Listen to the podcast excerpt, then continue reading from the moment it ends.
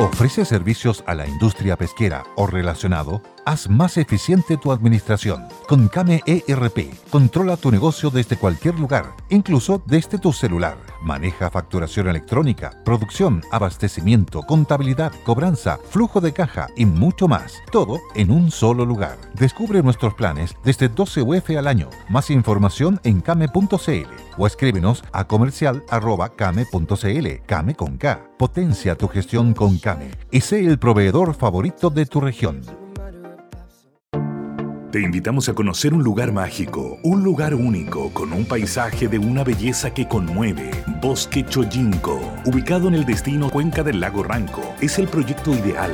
Bosquechoyinco.cl, parcelas de 5.000 metros cuadrados con rol propio en el hermoso valle del río Calcurrupe. Fundo Choyinco, kilómetro 3 de la ruta Jifen al Lago Maihue, región de los ríos. Consultas y coordinación de visitas en bosquechoyinco.cl. Besos a las chiquillas, abrazos a los muchachos. El viaje es el sueño que se conversa. Nos venimos juntando hace tres años, todos los domingos, entre las 10 de la mañana y el mediodía, para conversar de lugares, de situaciones, de cuentos, de imaginaciones, de buena música que asociamos con distintos lugares, de canciones fantásticas que se han escrito en homenaje a algún lugar. ¿Se acuerdan ese San Francisco de Don McLean?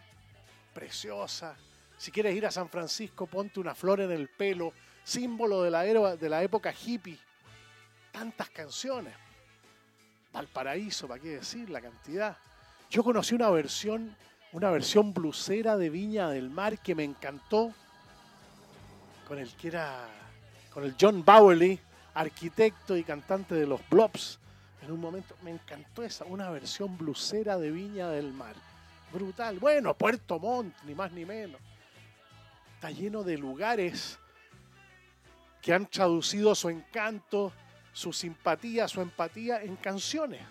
Canciones que incluso llegaron a motivar a gente a conocer ese lugar. ¿Cuántos uruguayos en algún momento quisieron ir a Puerto Montt a conocer esa canción y argentino? Canción de los uruguayos iracundos. Bueno, así. Nos vamos a acompañar hasta el mediodía. Buenas conversaciones, buenos invitados, líderes de la industria. Todos todos unidos para que lo antes posible y en las mejores condiciones sanitarias posibles podamos levantar la industria de los viajes y el turismo, tan pródiga, tan generosa, en buenos trabajos, allá en el norte del país, en el extremo sur, en Rapa Nui, en Robinson Crusoe, en todas partes de Chile, en el mar, en la cordillera, en los valles vitivinícolas, todas partes la actividad turística en Chile estaba tomando vuelo, más inversiones, más trabajo, más actividad, más oportunidades. El propósito de estas conversaciones todos los domingos es que el próximo viaje sea, como nos cantan los Beatles, un Magical Mystery Tour.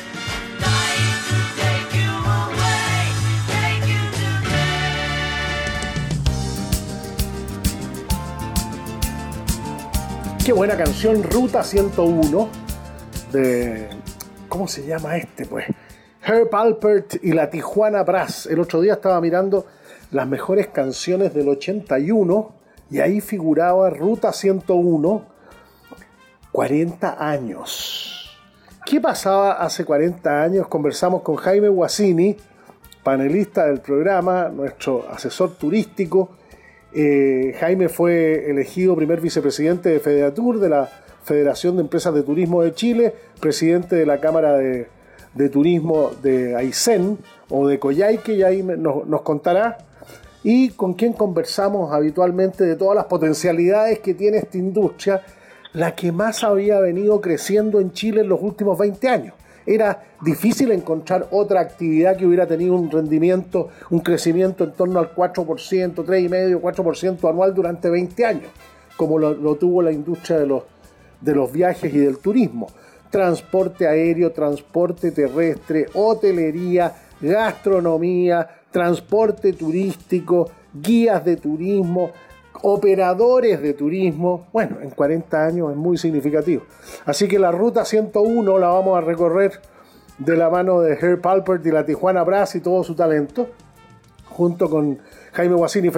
Felicitaciones por esa esa responsabilidad adicional que te echaste, que te echaste encima. Gracias por acompañarnos. Hola, Cote, sí, un gusto saludarte como siempre. Y gracias, claro, me, eché encima de esta gran responsabilidad, pero con un gusto y con, bastante alegría y, y, con seriedad a la vez, porque por un lado está toda la experiencia regional, eh, dijiste el turismo es esencialmente regional, en Chile extraordinariamente. Claro, entonces eso es muy bueno. entró también Mauricio Kusanovich eh, de Las Torres en, representando a Magallanes, así que también es, bueno que lo tengamos como director. Hay un buen equipo, que un, un buen grupo de directores con cuatro o cinco, no sé si cuatro o cinco directores nuevos, con sangre nueva, con ideas frescas, así que estamos bastante entusiasmados. Y lo mismo con Ricardo Malgulli, que él se mantiene como presidente, pero también quedó muy contento con el, con el nuevo directorio y, la, y nuestra vicepresidenta ejecutiva, Helen y Coyunyan también. Así que, no sé, tengo tenemos altas esperanzas de que podamos hacer un cambio o, un mejoramiento, un fortalecimiento de FEDUR, más que un cambio radical, digamos, sino tiene un fortalecimiento, más representatividad eh, a nivel nacional, más fuerza, más fuerza, más planificación, más orden. Bueno, en fin, eh, no solamente con los grandes temas, que siempre me he fijado que FEDETUR ve los grandes temas, sino que también los pequeños temas, los, pequeños temas que nos, que nos aquejan día a día, la industria turística y más aún ahora en pandemia. Así que bien. Y por otro lado, eh, yo soy director de la Cámara de Turismo de Ah, director de la Cámara de Turismo. ¿Es Cámara de Turismo de Aysén? No, de Coyhaique. De Coyhaique, muy bien. Pero hay, hay socios de toda la región en realidad. Así, eh, me acuerdo, yo fundé esa cámara, fundamos entre varios empresarios hace muchos, más de 30 años, fundamos esa cámara cuando vivía en Coyhaique. Así que le pusimos así, pero hay representantes de todo, de todo Aysén, Bueno, eh, es una testigo privilegiado para ir recorriendo los 40 años como, esta, como este temón de Herb Alpert. 40 años atrás la carretera austral se estaba, estaba en, diseño, ¿no? Estábamos en el 71, eh, yo creo que ni eso.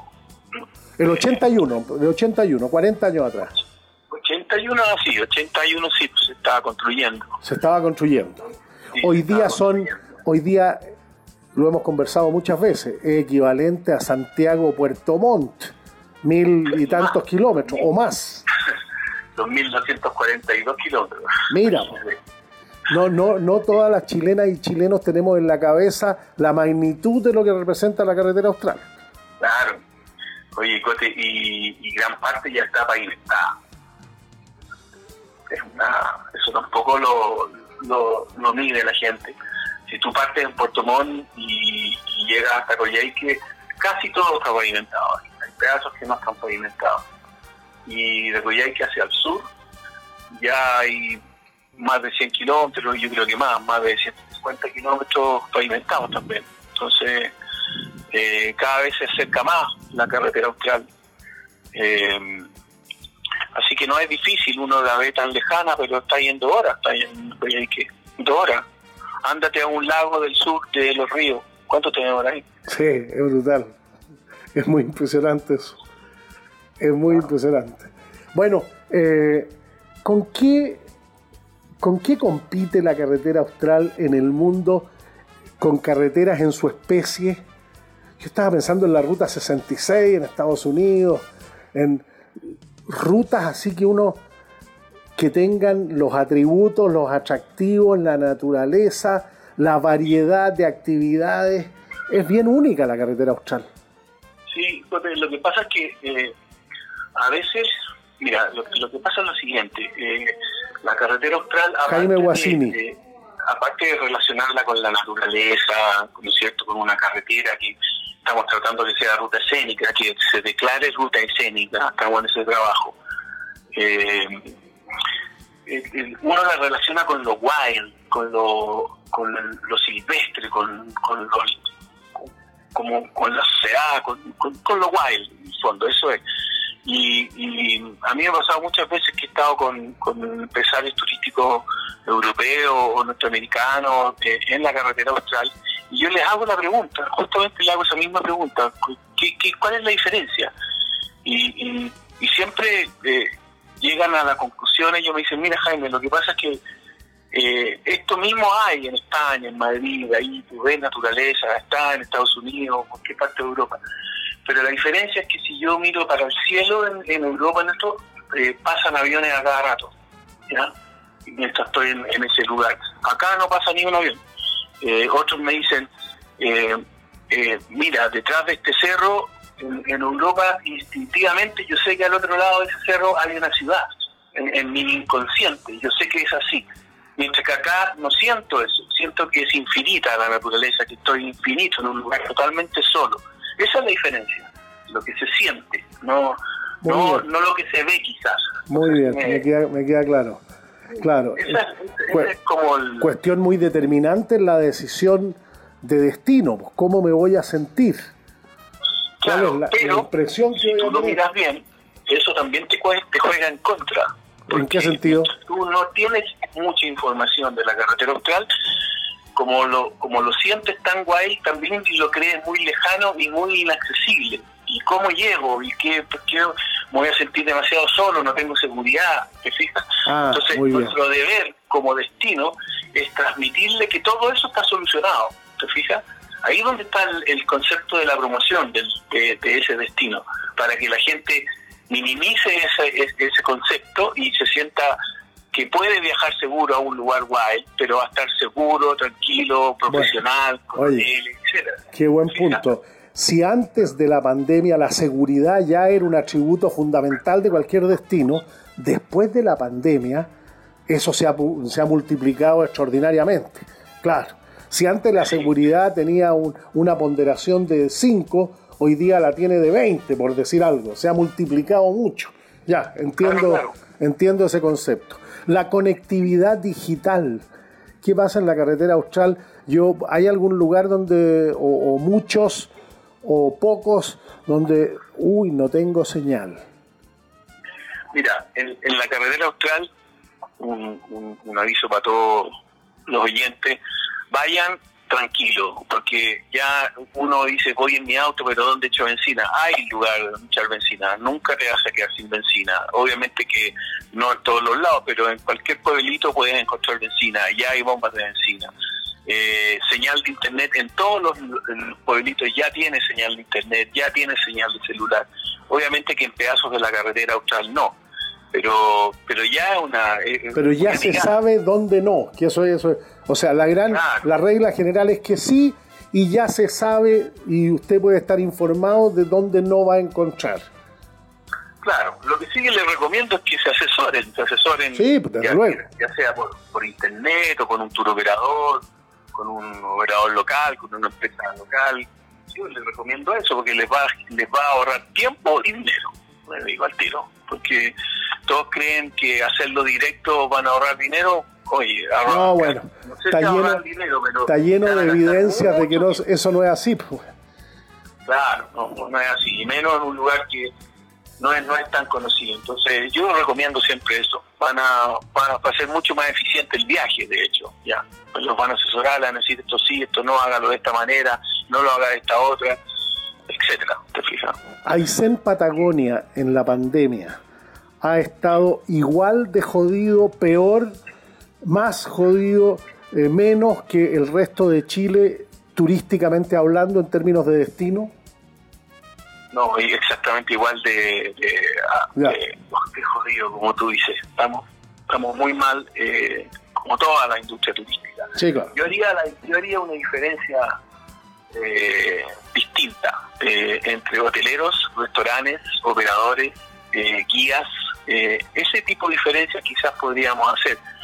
Eh, por, un, por una cosa muy sencilla, si, si tú escuchas los medios de comunicación o el gobierno, hablan del turismo y lo relacionan con restaurantes y hoteles. Sí, ¿Has escuchado alguna autoridad hablar de tour operadores?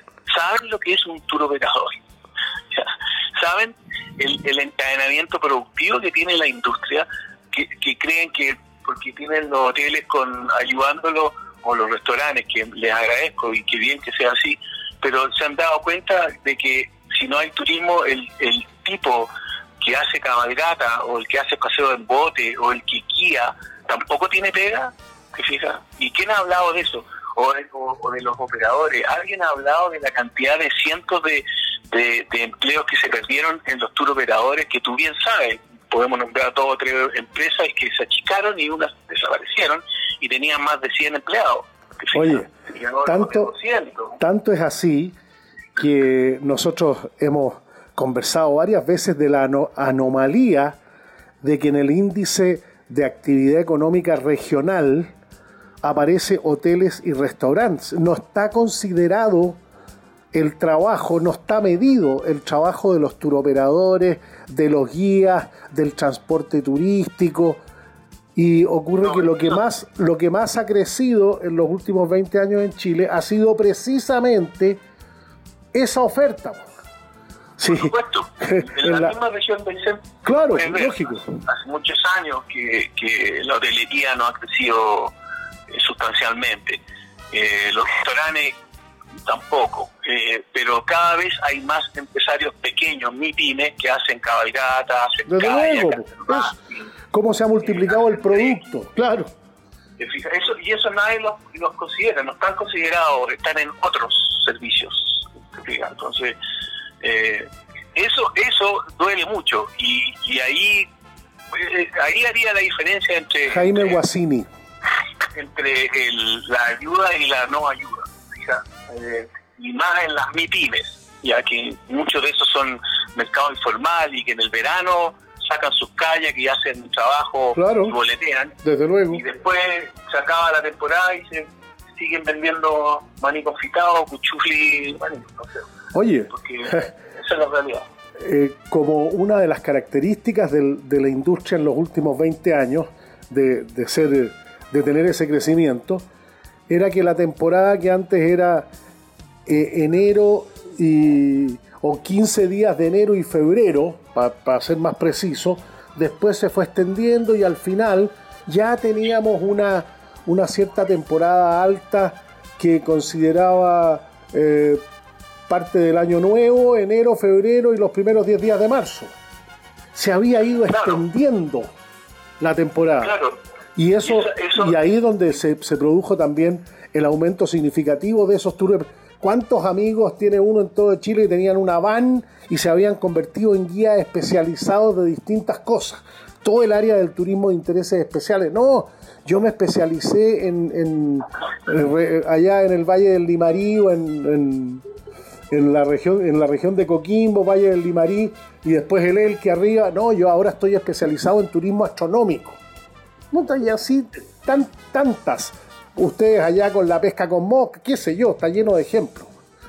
en, una feria viva, un tour operador de la región del Libertador, me dijo, no, pues yo tengo pega todo el año, no es que yo me muevo entre Sewell y eh, Pichilemu. Tenía todo tipo de clientes, de los gringos que venían a surfear hasta los, la gente que tenía, que tenía interés estético y quería conocer arquitectos y querían conocer Sewell, las cosas. Bueno, y los valles vitivinícolas y bla, bla, bla. ¿Quién hablaba de turoperadores en la región del Libertador hace 20 años? Nadie. Exactamente. Bueno, esa es la transversalidad que tiene el turismo. Hay, hay unos informes que saca la WTTC o ahora último uno de nuestros directores de FEDETUR, Hernán Pasaloca, nos mandó información. Mandó una carta al, director también, muy interesante. Claro, y olvídate, o sea, hablan del turismo con la transversalidad, la cantidad de, gente, de mano obra que da. Hay que, hay que ponerle eh, ojo a eso y, y, revisarlo por eso. No, no sé si hay otro sector que ve tanta mano de obra y que sea tan... Por unidad de inversión yo creo que ninguno. Exacto, y además el tema de, género, hay muchas más mujeres que hombres trabajando, más jóvenes trabajan, o sea, tiene tantas externalidades positivas que yo no entiendo cómo no cómo todavía el turismo en Chile no es una política de Estado. Eso yo no lo puedo entender. Bueno, yo conversando con con el ex ministro de Hacienda, hoy día candidato presidencial, me llamó la atención porque él, él me puso el tema del turismo. Entonces me dijo, no, si tiene que llegar al 6% del PIB. Le dije, bueno, pero eso es lo que estaba contenido en la estrategia de, desarrollo para el 2000. Y nos fuimos capi. Me dijo, porque nunca había una política de Estado. Yo, me, llamó la atención. Eh, bueno, sí, pues estoy. Es interesante, es interesante que los candidatos obviamente, no es lo mismo ser ministro de Hacienda que ser candidato presidencial, está claro. No hay que ser muy vivo para darse cuenta de eso. Pero, pero es interesante que, los candidatos presidenciales empiecen a tener opinión respecto de este sector. Sí, por supuesto. Y, agradezco mucho que Ignacio Obren este, haya tomado el turismo como un eje de desarrollo, lo tiene dentro de su programa. Eh, bueno, yo ahí colaboraba harto. Sí, eh, desde luego. Eh, está dentro de eso, ya por lo menos no es una o dos palabras, eh, dos veces repetía la palabra turismo como los otros planes, sino que tuve ya más de un par de hojas con, con una visión, con una misión, con un objetivo bien claro en su programa de, de, gobierno. Así que, bien, ojalá que eso... Sí, pues hay que, hay que, hay que exigírselo a todos los candidatos. Pues. Sí, exacto. eso, eso lo debe hacer, eso lo debe liderar FEDETUR, en tu opinión. FEDETUR, eh, bueno, FEDETUR está haciendo esa gestión. Yo tengo entendido que antes de yo eh, entrar al directorio ya habían tenido reuniones con, con algunos candidatos, entre esos con nosotros. Eh, recuerda que estoy ahí ayudando a Brion, entonces tuvimos reuniones y en función de eso fue que elaboramos la propuesta para, para Briones pero claro, FEDETUR es un, es un ente protagónico y que sí le interesa que, dentro de los planes de gobierno de todos los candidatos esté el turismo y por eso que ha hecho toda esa, esa digamos, esa vuelta con cada uno de ellos. No sé si con todos los ha hecho, pero yo sé que por lo menos tres o cuatro sí. Oye, y, en, y en esta discusión de los mínimos comunes, ¿qué le ha tocado? ¿Hay, hay alguna algún capítulo o, un párrafo dedicado a, la industria que objetivamente ha sido la más golpeada por la pandemia. Pues sobre eso no hay dos opiniones.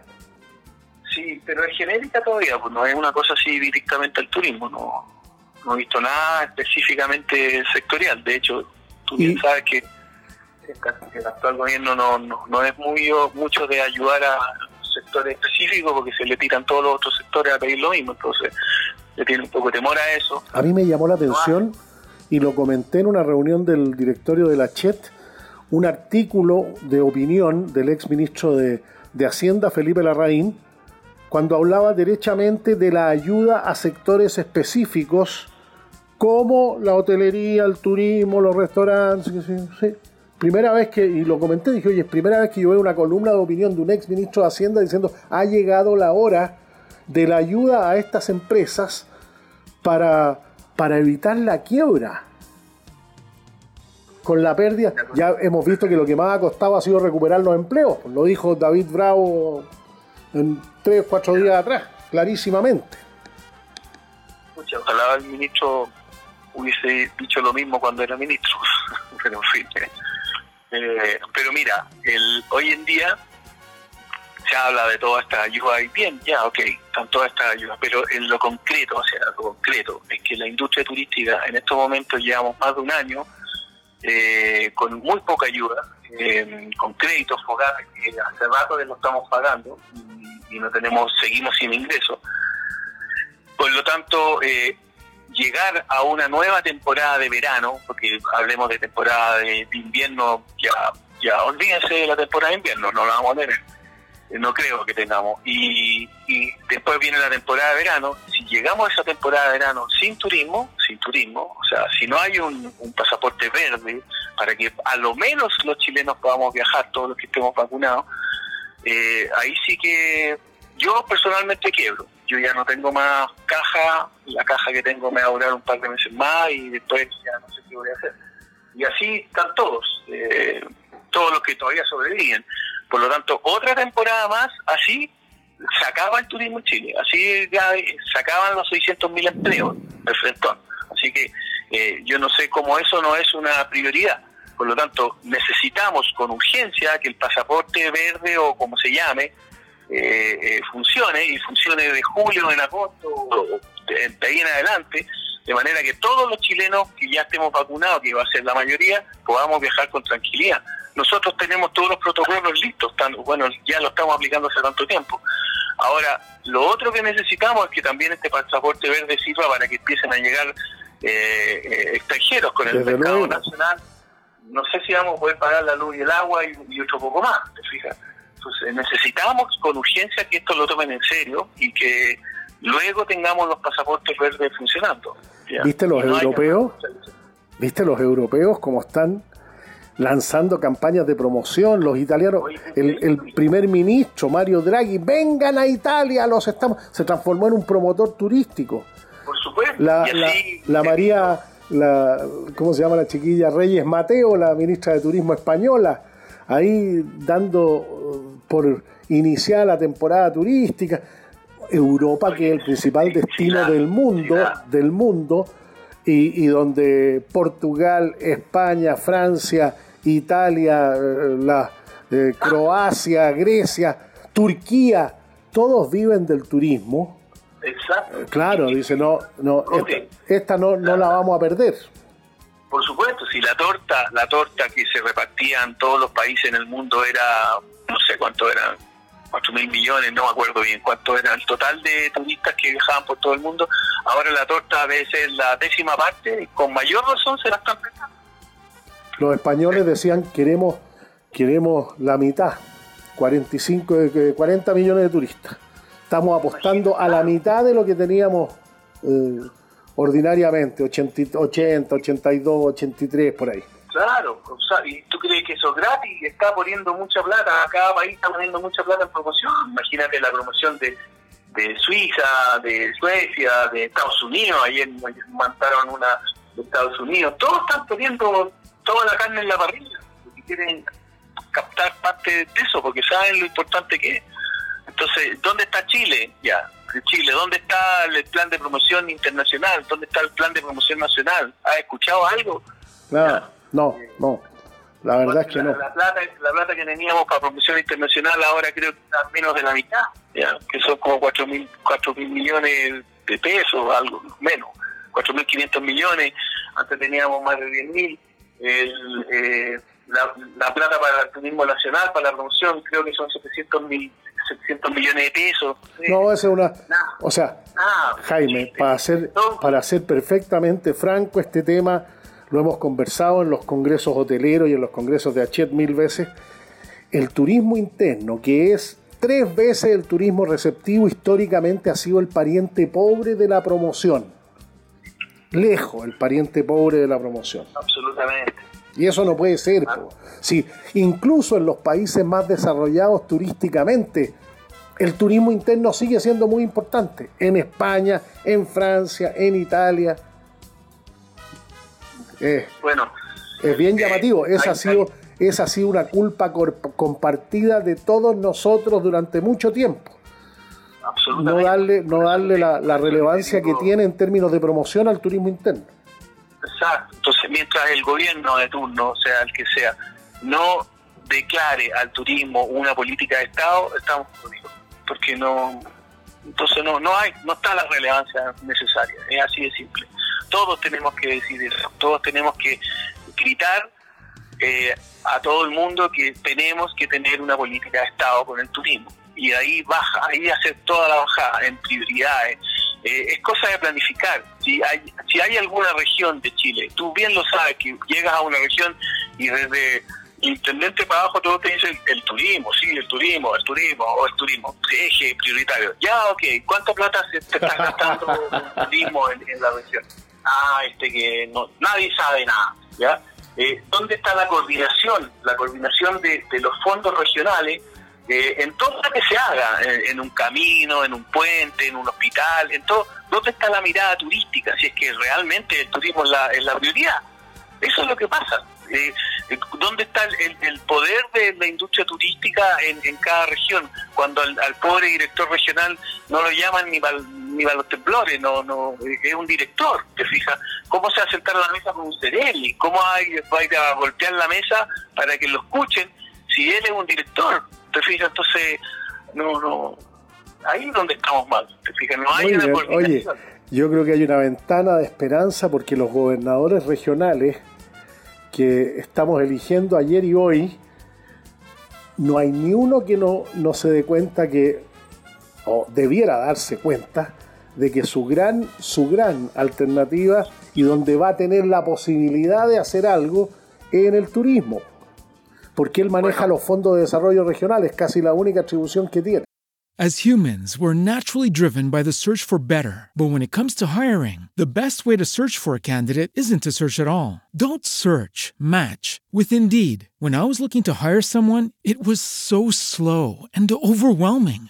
I wish I had used Indeed. If you need to hire, you need Indeed. Indeed is your matching and hiring platform with over 350 million global monthly visitors, according to Indeed data, and a matching engine that helps you find quality candidates fast. Ditch the busy work. Use Indeed for scheduling, screening, and messaging so you can connect with candidates faster. And Indeed doesn't just help you hire faster. 93% of employers agree Indeed delivers the highest quality matches compared to other job sites, according to a recent Indeed survey. And listeners of this show will get a $75 sponsored job credit to get your jobs more visibility at Indeed.com slash podcast. That's Indeed.com slash podcast. Terms and conditions apply.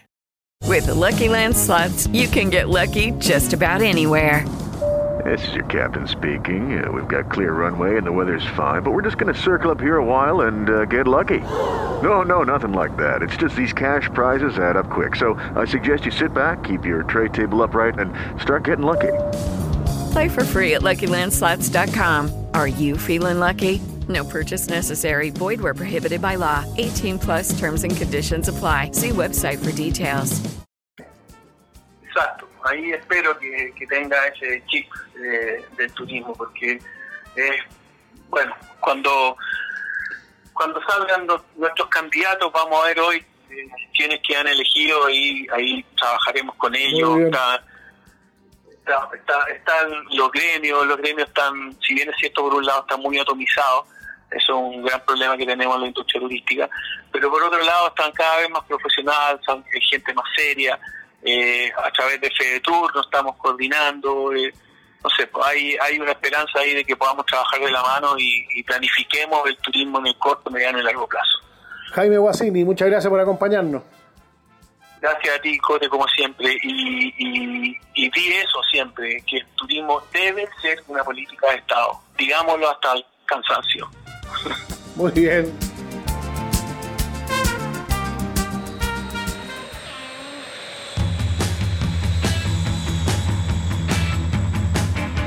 Esta canción la hemos usado tanto, pero es espléndida.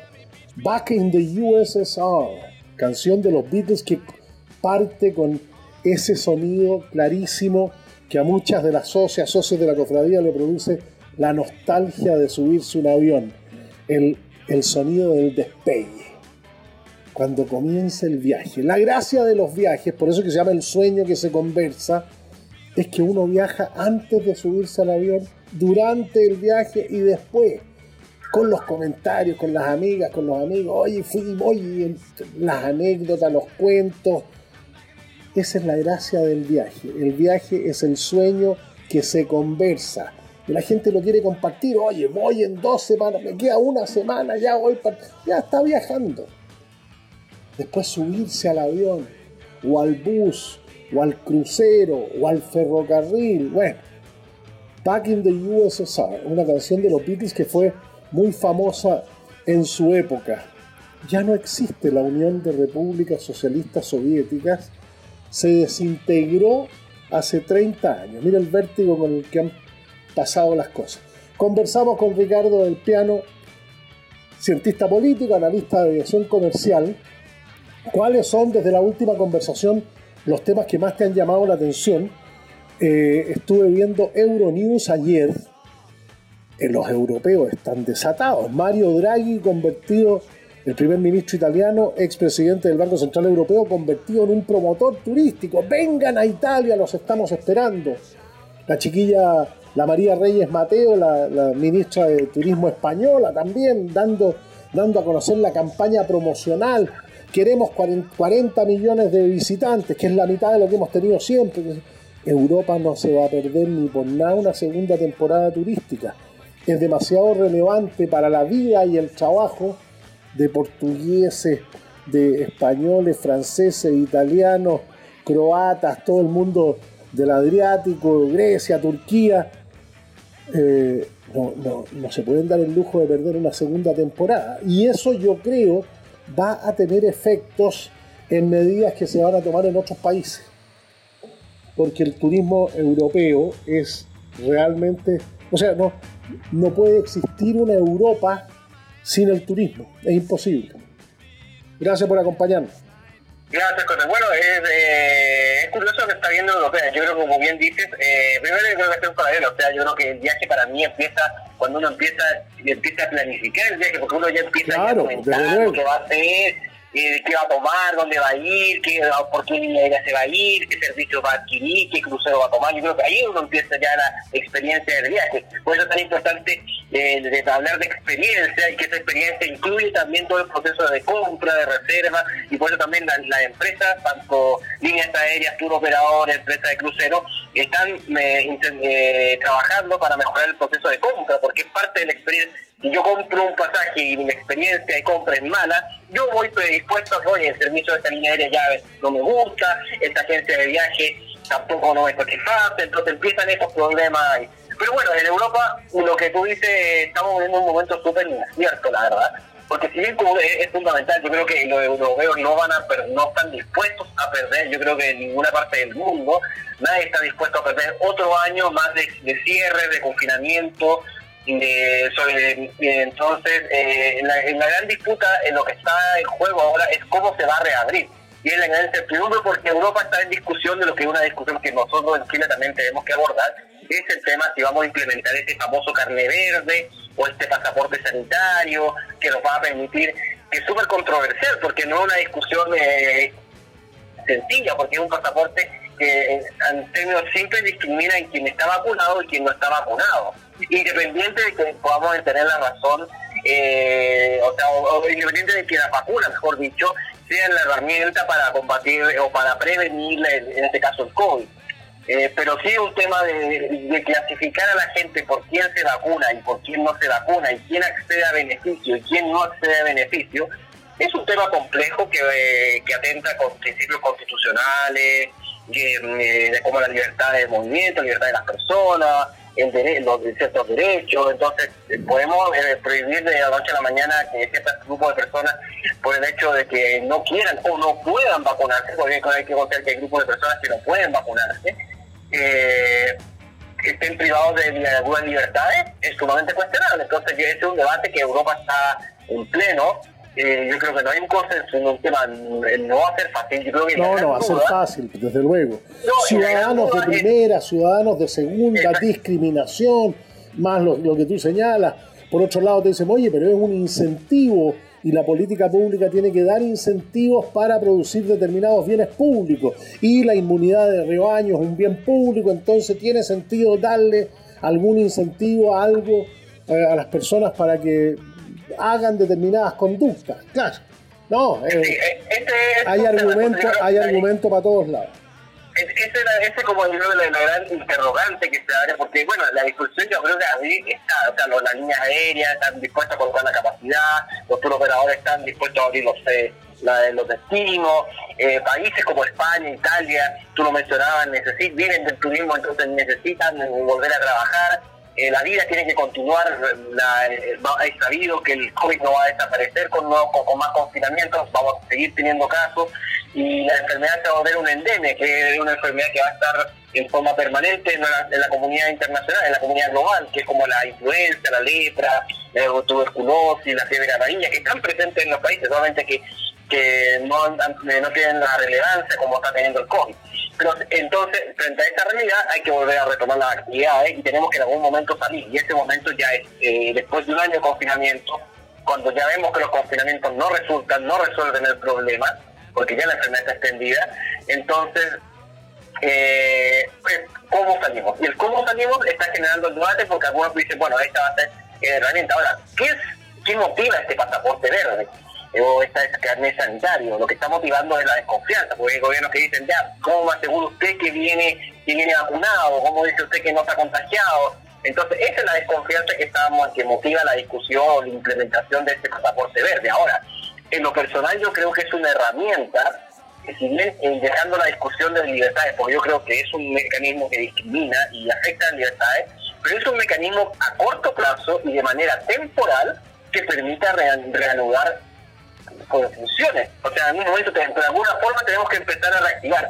Yo creo que es un mecanismo eh, válido eh, porque que, permite dar que permite dar cierta libertad y cierta normalidad porque, porque si no vamos a estar en, en una, porque el caso contrario es seguir con este dilema de cuarentena de confinamiento de, restricciones que no van a aportar en nada no van a aportar ni a la mejora sanitaria ni van a aportar a la, recuperación, reactivación de la economía entre tanto se ha producido un debate brutal a raíz del informe recién presentado por este grupo de personalidades independientes para que evaluaran el comportamiento de los gobiernos de los países de la OMS a propósito del COVID, donde está la Helen Clark, ex, eh, ex copresidenta de ese panel, y el informe que dio fue lapidario.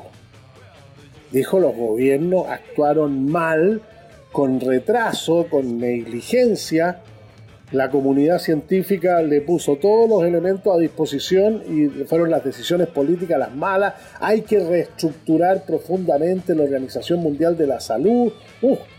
le, dio fuertísimo, le pegó un palo directo. No sé, no, no soy capaz de, ver cuánto puede afectar ese, ese informe reciente, al comienzo de esta semana, de la semana que estamos terminando, a, decisiones que, puedan verse más temerosas y mejor vámonos piano piano y que afecten la movilidad que caracteriza a la industria de los viajes, el turismo, la aviación, la hotelería, la gastronomía.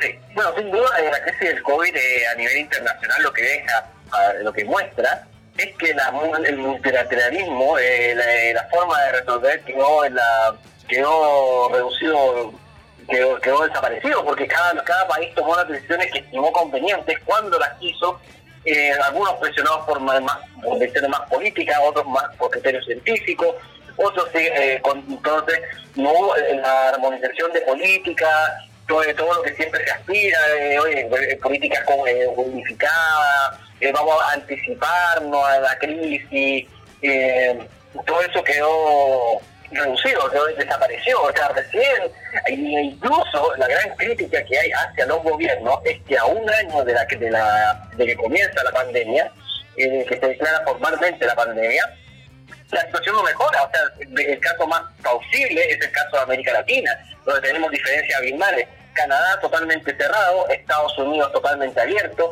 de Estados Unidos hasta Perú, eh, digamos, eh, todo eso parcialmente abierto Colombia muy abierto, Ecuador también con, con una apertura, México ni hablar con, con apertura, y países totalmente cerrados, que, como es el caso de Argentina, y también en el tema de aviación, Chile, que Chile siendo líder en vacunación a nivel mundial, junto con los Estados Unidos, el Reino Unido, Israel y los Emiratos Árabes Unidos, seguimos teniendo restricciones completamente, digamos, draconianas, draconianas, severas, que están limitando y nos están afectando la economía y la capacidad. O sea, hemos discutido varias veces el tema de la de, la, de lo esencial, no lo esencial, del movimiento de trabajadores, toque de queda.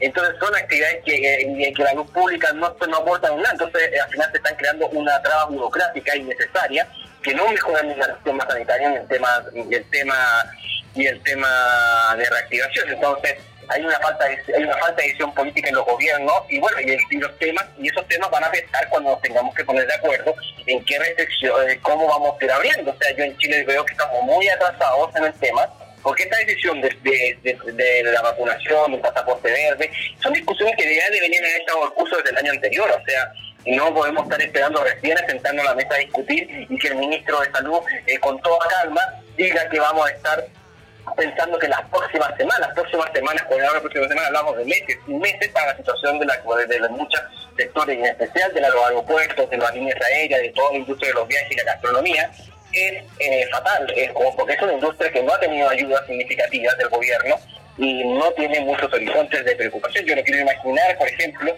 aquellos emprendedores que estaban vinculados a la vida nocturna, a la vida nocturna de los, de los países, eh, de, los, de los países, especialmente en Chile, cuáles eh, se sienten muy tranquilos con las declaraciones de, de las próximas semanas, que significan meses, no, eh, porque ellos no tienen horizonte de preocupación. Eh, yo no, no, le veo mucho horizonte de recuperación, sobre todo cuando la, la actividad política, el condicionamiento político para que se esta discusión es totalmente adverso con un gobierno que está totalmente coartado por ciertas presiones gremiales, lo que buscan, más que tienen más intereses políticos. Básicamente la política, la polarización política no aporta en ese sentido a la discusión sanitaria, a la discusión de reactivación que es sumamente necesaria para el país, para los países.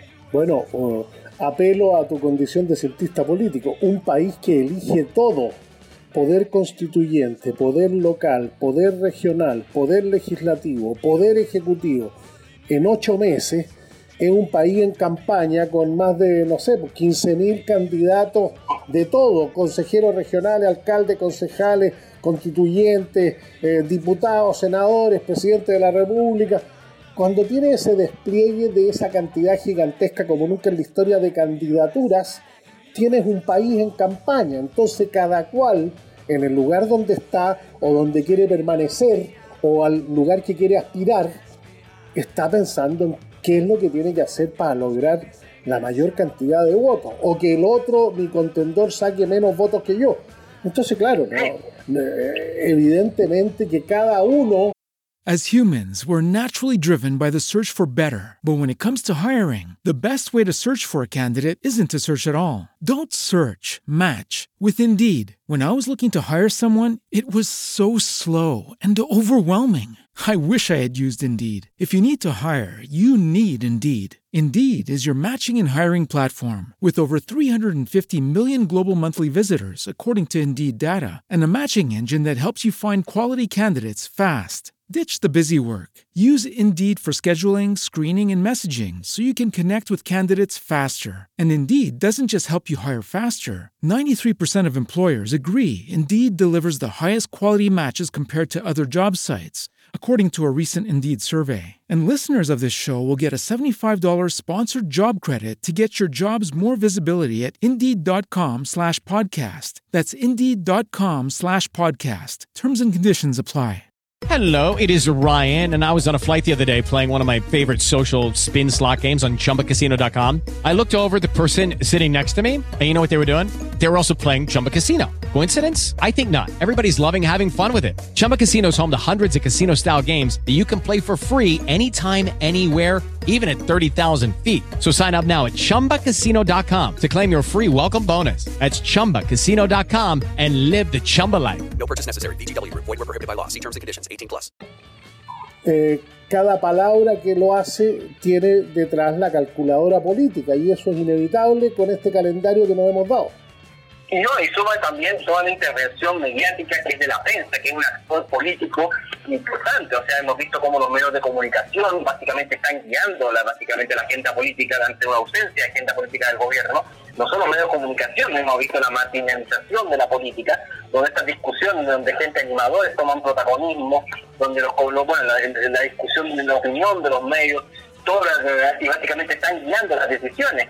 Entonces, eh, es un país en campaña que obviamente en todo proceso electoral, eh, digamos que los países se paran un poco, se frenan un poco, porque bueno, están todos a la espera, dicen, bueno, ¿qué viene, cómo viene el escenario? Y ahí oriento mis inversiones, oriento mis proyecciones, y es lo que está pasando también en Perú. Hemos visto recién el caso de una línea aérea, Viva Air, que dice que ha paralizado, mantiene en pausa, entre comillas, en la, espera de la mejor situación del Perú es un, que, es un tema preocupante, pues, no es menor el tema del escenario político que pasa en este país, considerando la cantidad de empresas chilenas y en especial de, la industria de los viajes que tiene objetivos claros en el Perú.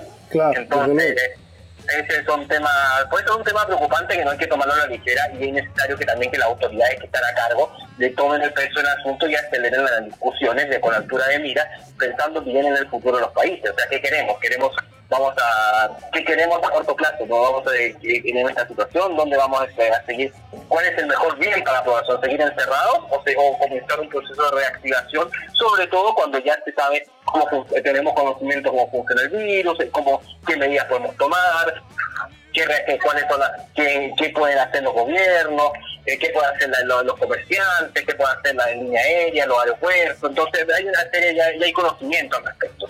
Entonces, ¿qué están las, las condiciones? Solo falta tomar las decisiones y eso es lo que prima hoy, eh, lo que toma, es necesario tomar, que, se tome con mayor, que avance con mayor fuerza. Oye, eh, dos, dos temas eh, que no podemos dejar de, comentar, que son coyunturales. Esta, esta decisión de un tribunal de apelación francés respecto de la corresponsabilidad homicidio involuntario de Air France y la Airbus en ese accidente del A300 en el vuelo Río-París. Va a terminar viéndolo el Supremo, el Tribunal Supremo. Las familias que tenían fallecido en ese vuelo dijeron por fin se hace justicia. Eh, las dos compañías, tanto el fabricante europeo Airbus que tiene su casa matriz en Toulouse, eh, dijo no, vamos a ir al, Tribunal Supremo, porque aquí nos están, esta sentencia es eh, o sea, va mucho más allá de lo, de lo solicitado, ese es un tema. El otro eh, en, la, en la discusión sobre la inflación en Estados Unidos salió a colación el aumento de los pasajes, del valor de los pasajes aéreos. Bueno, el aumento de los pasajes aéreos este es un tema, ¿verdad? A poner más en el primer eh, respecto al segundo tema, porque es una también una de las preocupaciones. Eh, la YATA ha, dicho que los, la amenaza la, de esta democratización de, que, de los viajes aéreos está en riesgo. ¿Por qué? Porque primero, una, porque hay menor oferta, obviamente hay menor oferta sobre los precios. En algunos casos, el semáforo del Reino Unido, el semáforo de viajes del Reino Unido, que puso solamente a 12 países con lista verde, el resto todos tienen que hacer cuarentena, tomar, seguir tomando pruebas de O sea, no van a ir, claro. Cualquiera que, que le dicen que puede ir a un país, tiene que hacer cuarentena en el país donde llega, no va nomás no. Entonces, y ese, ese semáforo de viajes, por ejemplo, hizo que la de Portugal es un país que puede ir, ir los británicos y, de Portugal al Reino Unido sin problema, hizo que los pasajes aéreos, como dicen, cuando la gente va a ir a Portugal, la ley de oferta y demanda, bueno, subieron los precios, hay mayor disposición a pagar, subieron los precios y, se fue, y subieron los precios de viaje a destinos que tienen países destinos con luz verde, por así decirlo. Entonces, bueno, eso se, queda, se está generando una distorsión, hay menor oferta, mayores pasajes aéreos, y eso es una realidad. Y, otro tema que es eh, que la alza también de los costos de los viajes está dado por los numerosos requisitos de las pruebas de salud como los PCR. Si bien en Chile el costo de un PCR es de 30 mil pesos, pero en afuera puede llegar hasta 350 dólares. Yo tengo con familias, conocidos, que han pagado de cuatro veces lo que sale un pasaje aéreo solo en pruebas de salud. Imagínate una familia que, de cuatro personas que viaja y pruebas de salud que cuestan 90, 90 dólares le sale más caro que un café aéreo. Entonces, obviamente es un desincentivo. Bueno, si voy a tener que pagar, pasajes de pruebas de salud tan caras, para toda mi familia, ¿sabes qué? No, vámonos, privilegiemos otro destino, quedémonos dentro del país, o, o, simplemente no vayamos de viaje y, sobre todo en una, en una situación de crisis. Entonces, por eso también un, como instrumento de reactivación es perfecto, mantengamos las pruebas de salud, pero que los gobiernos colaboren, eh, pues coloquemos las pruebas de antígeno, las pruebas rápidas, que han mejorado mucho su tecnología para detectar el COVID, que son más asequibles. Eh, un caso curioso, por ejemplo, el Reglamento Internacional Ricardo del Piano dice que los gobiernos son los encargados de asumir los costos de las pruebas de salud que se exigen para viajar entre un país y otro. El único país que cumple este requisito es Francia. Perdón, ¿el único país que lo cumple es Francia? Francia. Ya. Y, porque todos los países, cuando tú llegas a ver, tú tienes que asumir el costo. O sea, el, el hotel sanitario, que es carísimo, que se puso en Chile eh, a partir de abril, eh, es un, o sea, desembolsar casi 300 mil pesos en el hotel más barato por persona para alojarte eh, y encima hacer pruebas PCR en el extranjero, está saliendo más caro que el propio pasaje aéreo. Entonces, eso es una medida que no aporta no, no aporta en ningún momento, solamente genera un castigo innecesario a la aviación, que es básicamente la actitud que han puesto los gobiernos eh, en castigar al transporte aéreo y a toda la industria de los viajes. Básicamente que dice, usted viajó, se ha castigado. Este, y porque eh, han asumido en un discurso facilista eh, populista, a mi, juicio, de decir, eh, usted viajó, usted es el vector de contagio, por lo tanto usted trajo la enfermedad. Y esto básicamente le está diciendo, es, un, es una frase y unas medidas que destruyen todo el esfuerzo de la industria aérea, de los viajes, de la aviación, de los aeropuertos, y, no, y no están aportando la crisis. Entonces, ese es un tema que la, que la comunidad internacional, que por lo menos en el transporte aéreo, ha puesto en palestra y le ha dicho a los gobiernos, perfecto, ayudemos a, si vamos a, eh, como vamos a empezar a reactivar, colabóreme usted también con la reactivación, porque ahora yo me he llevado los costos de en, generar pruebas, de, implementar medidas, y ahora encima no tengo las herramientas para, ah, incluso estoy facilitando los viajes, las líneas aéreas, por ejemplo, están disminuyendo los precios para atraer demanda, pero como los, los precios eh, siguen, pero como eh, está tan caro el viaje, bueno, en algún momento dice, bueno, esta no demanda está, o hay está caro por esto, el viaje está caro por estos factores externos que tú señalas. Claro, eh, hay factores externos, porque básicamente la línea aérea en términos general no cambiado el modelo de negocio, de hecho por el contrario, de lo que se esperaba, una se espera, están generando mayores, como hay baja demanda, están saliendo a buscar demanda. Entonces van a buscar demanda y cómo lo hacen a través del precio. Pero si esta demanda, eh, pero si tenemos factores externos que condicionan los viajes, por ejemplo, si voy a ir a otro país y el pasaje aéreo me puede costar 100, pero las pruebas PCR me van a salir 500, yo voy a decir que no me eh, sí, está claro, está claro. Entonces, ¿quién está dispuesto a pagar? Bueno, son las personas más ricas que pueden asumir estos costos. Y como hay una mayor disposición a pagar, bueno, los precios de los pasajeros pueden asumir. Si hay destinos este, preferidos, por así decirlo, donde dice el gobierno, usted vaya a este destino, en la línea aérea, bueno, acá hay mayor demanda, yo voy a subir pasajes, que es lo que está pasando en el Reino Unido, con países como Portugal, con Islandia, donde dice, eh, bueno, aquí usted puede viajar sin cuarentena libremente, obviamente la gente se está yendo a esos destinos, están cambiando los pasajes, y bueno, y, la, gente que está buscando reserva subieron los pasajes. Es cuando es lo mismo cuando ocurre una, un partido de fútbol. Hay un partido de fútbol, digamos, en Uruguay, y sube tal día, sube la fecha de los pasajes, le digo y demanda. Entonces pasa eso. Muy bien. En el, en el, ¿Qué te llamó la atención en el tema del France Bus? ¿Qué tema de Bueno, es un tema de largo plazo, pero es curioso porque es un tema que ni Airbus como fabricante, ni Air France como línea aérea, eh, buscan, eh, yo lo veo. Eh, buscan atentar contra la gente, o sea, es como, yo, es como raro que se tome esta posición. Eh, porque un, realmente un tema de, estuvo encargado de tubo de, de, cómo se produce la gente. Pero me parece raro, no sé yo mucho el tema al respecto, pero sí me parece raro el enfoque que está tomando ese, la justicia. Y bueno, y parte un poco que va, que va más allá de lo de eh, la responsabilidad de todo, porque digamos, ningún ni fabricante ni aérea busca asumir, eh, o sea, busca generar crisis y generar accidentes, o sea, eso eh, distinto es cuando, por ejemplo, se comete eh, irregularidades, cosas así que desencadenan un accidente. Bueno, ahí podemos ahí se pueden elaborar eh, establecer culpabilidades, como por ejemplo lo que está pasando en Estados Unidos con el caso de Boeing y el 737 MAX. Claro, Todavía hay un tema de discusión, donde hay, sí se hubieron, de, eh, hubieron de, de procesos, omisiones. Eh, claro, ahí se produjeron. ¿Te acuerdas que comentamos ese hearing en la Cámara de Representantes? cuando un empleado dijo, yo que siendo empleado de esta compañía no me subiría a este avión claro, es una declaración fuertísima.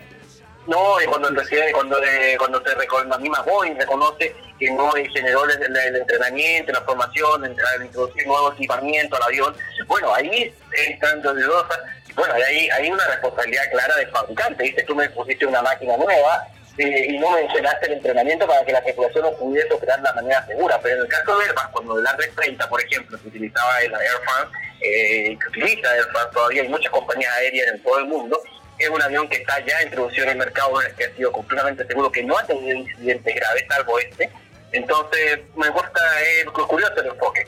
Muy bien. Es curioso el enfoque. Oye, en, en el par de minutos que nos queda, el aumento de las del valor de la acción de la TAM y las declaraciones que hizo su CEO, Roberto Albo, en relación a todos los esfuerzos eh, ecológicos que está haciendo la compañía.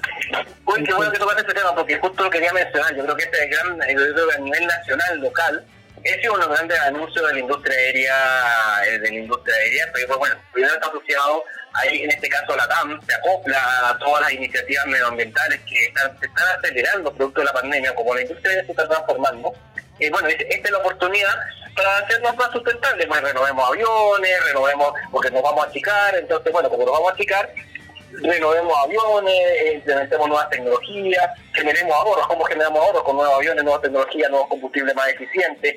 Entonces es la oportunidad como de, transformarse y alcanzar los objetivos que es de llegar al carbono neutro hacia el 2050. Ahora, curiosamente, la TAMA ha asumido compromisos sumamente interesantes, por ejemplo, de, de cero vertederos, no enviar desechos a los vertederos hasta al 2027. Eso ha sido uno de los compromisos que más destaca. También la, la, la investigación al uso de combustibles sostenibles de aviación, por ejemplo, bueno, es que eso metanol en Brasil, y en el caso de Chile, en el verde, que, bueno, que, el combustible sintético, claro, el combustible sintético, que es el que permite una transición a la electromovilidad y que le da la posibilidad a todo el parque de aviones existentes con los motores existentes eh, de, de poder seguir durante unas décadas más de vida porque además, cuando se produce ese combustible sintético, eh, ahí está la Porsche metida, eh, es muy interesante lo que está pasando allá abajo en, el sur de nuestro país con la posibilidad de producir hidrógeno verde, combustible sintético, qué sé yo, porque... Con la, línea, la aviación y la línea aérea eso es una muy buena noticia. Claro, porque... es, es, unos logros que hay que reconocer. exactamente, porque... Eh, porque Sí, no. forma parte del futuro, eso va a pasar en el futuro inmediato y, mientras más rápido se desarrolle este proyecto y más asequible sea esta tecnología, eso es, un beneficio no solo para este país, sino para incluso la aviación, imagínate, que se generan ahorros el tema de con, el menor precio del combustible por esta, por mayor eficiencia de estas propiedades que tienen eh, es posible que a lo mejor eh, los pasajes aéreos puedan seguir bajando, puedan ser más asequibles los viajes los viajes, que es lo que debiera continuar ah, la tendencia. Este es un tema que lo podemos, lo podemos dejar pendiente. Yo cuando escuché a, Roberto Albo, eh, cuando escuché hablar del interés de, que, de la TAM de participar en el consorcio para la producción de combustible sintético, yo dije, esto es muy interesante porque con eso se le puede decir a todas las empresas, clientes habituales de la clase ejecutiva, decirles, señores, nosotros, ustedes, ya no tienen la necesidad de seguir diciendo vamos a dejar de volar para reducir la huella de, de carbono, porque ahora el combustible es combustible que no, no genera emisiones. Así que no importa pagar un poco más As humans, we're naturally driven by the search for better. But when it comes to hiring, the best way to search for a candidate isn't to search at all. Don't search, match with Indeed. When I was looking to hire someone, it was so slow and overwhelming. I wish I had used Indeed. If you need to hire, you need Indeed. Indeed is your matching and hiring platform with over 350 million global monthly visitors, according to Indeed data, and a matching engine that helps you find quality candidates fast. Ditch the busy work. Use Indeed for scheduling, screening, and messaging so you can connect with candidates faster. And Indeed doesn't just help you hire faster. 93% of employers agree Indeed delivers the highest quality matches compared to other job sites, according to a recent Indeed survey. And listeners of this show will get a $75 sponsored job credit to get your jobs more visibility at Indeed.com slash podcast. That's Indeed.com slash podcast. Terms and conditions apply. Lucky Land Casino asking people what's the weirdest place you've gotten lucky? Lucky? In line at the deli, I guess? Aha, in my dentist's office. More than once, actually. Do I have to say? Yes, you do. In the car before my kids' PTA meeting. Really? Yes. Excuse me, what's the weirdest place you've gotten lucky? I never win and tell. Well, there you have it. You can get lucky anywhere playing at LuckyLandSlots.com. Play for free right now. Are you feeling lucky? No purchase necessary. Void where prohibited by law. 18 plus. Terms and conditions apply. See website for details. Alto por ese combustible, porque eso es se contrarresta con con lo que significa perder una cantidad enorme de pasajeros kilómetros de clase ejecutiva. Sí, mira, también un interesante valor del anuncio es que también es la economía circular que va a generar la TAM. Eh, por ejemplo, eh, los programas de reciclaje que se, que se van a extender a otras rutas, no solamente en Chile, el programa de Recicla tu viaje que permite clasificar, por ejemplo, cuando la, tripulante recoge los residuos del servicio a bordo, lo va clasificando para que ya vaya reciclado eh, a, los, a los centros de reciclaje, valga la redundancia. En este caso los vertederos. Ese es un tema que, bueno, los vertederos según la PAM dice, no va a enviar residuos a los vertederos hasta el 2027. Buenísimo. Después está el valor compartido, el tema del avión solidario, donde va es toda la contribución que hace la industria aérea en caso de emergencia, de emergencia, por ejemplo, salud pública, todo lo que ahí el transporte de la vacuna, insumos médicos, y un tema que es la, como, de la compensación de los viajes, un tema largo, que es como al momento de reservar, es cuánto yo compenso mi viaje o le digo a la empresa, compensen este viaje, eh, este viaje. Ese es un tema. Ahora, la que no tiene muchas líneas aéreas. Tú cuando buscas, eh, no sé si ha tocado en otras oportunidades, por ejemplo, cuando uno busca un pasaje a una determinada línea aérea, dice, ¿usted quiere compensar su viaje con y le va a decir sí quiero y la compañera va a compensar ese 50% o la totalidad, va a generar ese mecanismo de compensación. Eso es interesante. Ahora, un interrogante que ahí se abre es si los pasajes acá, si los pasajeros en Chile van a estar dispuestos a compensar, es si los clientes compensan, ese cómo es la reacción de los clientes. Pero es un tema Buenísimo. Eh, muy, muy, muy bien. Ricardo del Piano, cientista político, analista de aviación comercial, gracias por acompañarnos una vez más. Muchas gracias, José.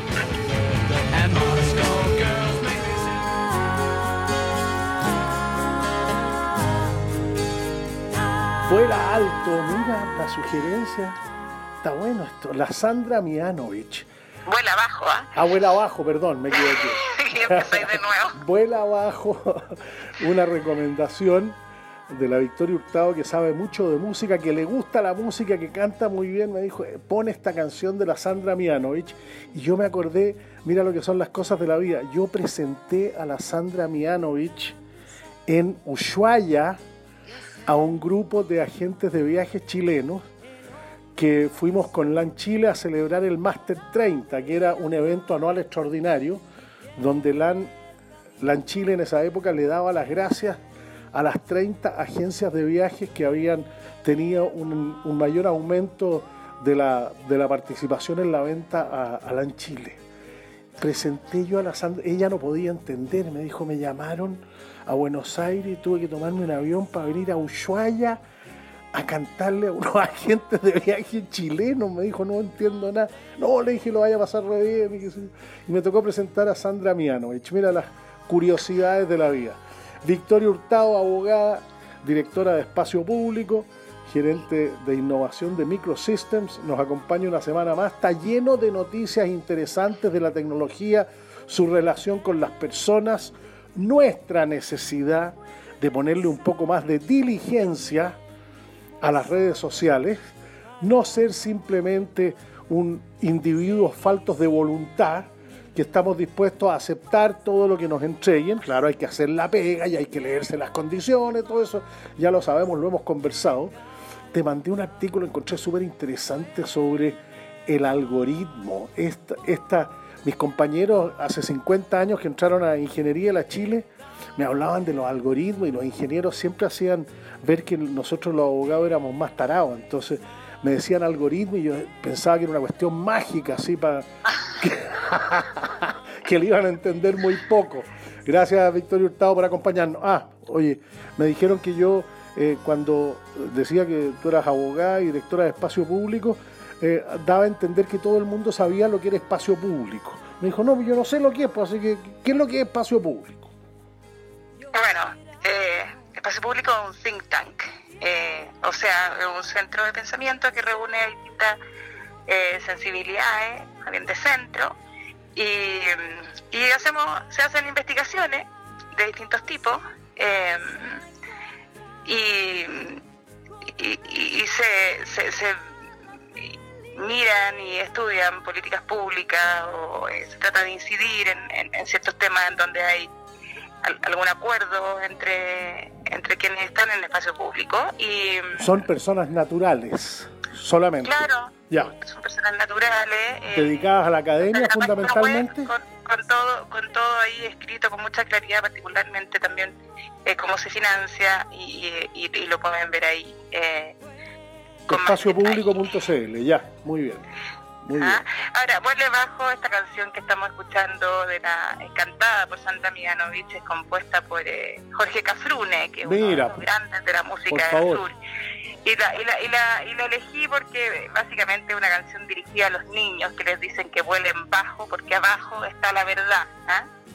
Y, y, esto en, para, para, para hablar del, del, tema de Instagram, eh, que sabemos que Mark Zuckerberg o sea, el, CEO y fundador de Facebook, que además es dueño de WhatsApp e Instagram, eh, quiere ampliar Instagram y hacer un Instagram para niños. Para menores de 13 años.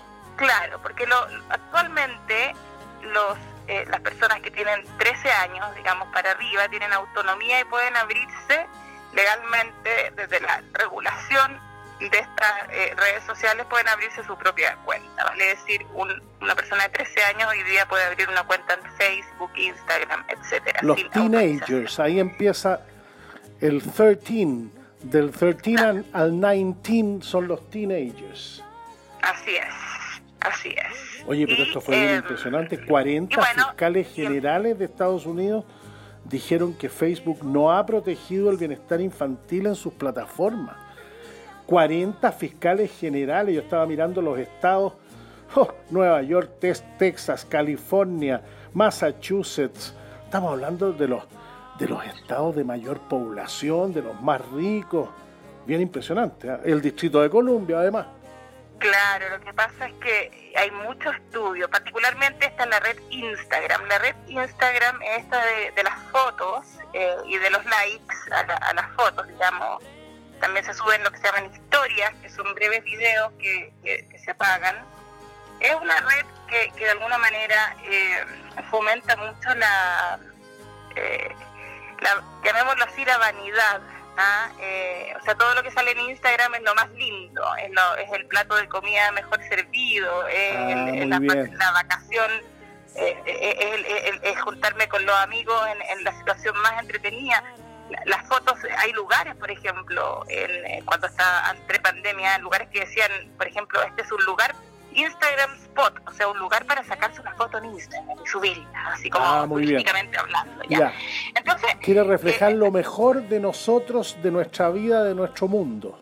Claro, y resulta que a nivel ya más, adolescente te genera mucha ansiedad, porque hay mucha preocupación e importancia de cuántas personas te dicen que les gustó algo que Claro, desde luego y por supuesto saber cuántos seguidores tú tienes, porque si tú tienes pocos seguidores, eres una persona poco seguida y tú sabes que esto de los seguidores eh, para, esa edad es, una cosa muy importante, hay gente que se dedica a todos estos influencers, la gente que es casi una carrera paralela al mundo del marketing, una, eh, que va entre, entre, entre modelos y personas que que, muestran objetos. También hay influencers, obviamente, intelectuales en estas redes, influencers de otra naturaleza, pero por alguna razón han primado más estas personas que les pagan por mostrar algo, ¿no es cierto? Mostrar alguna, qué sé yo, una, una, una marca de ropa, etcétera. Eh, hay todo un mercado ahí adentro.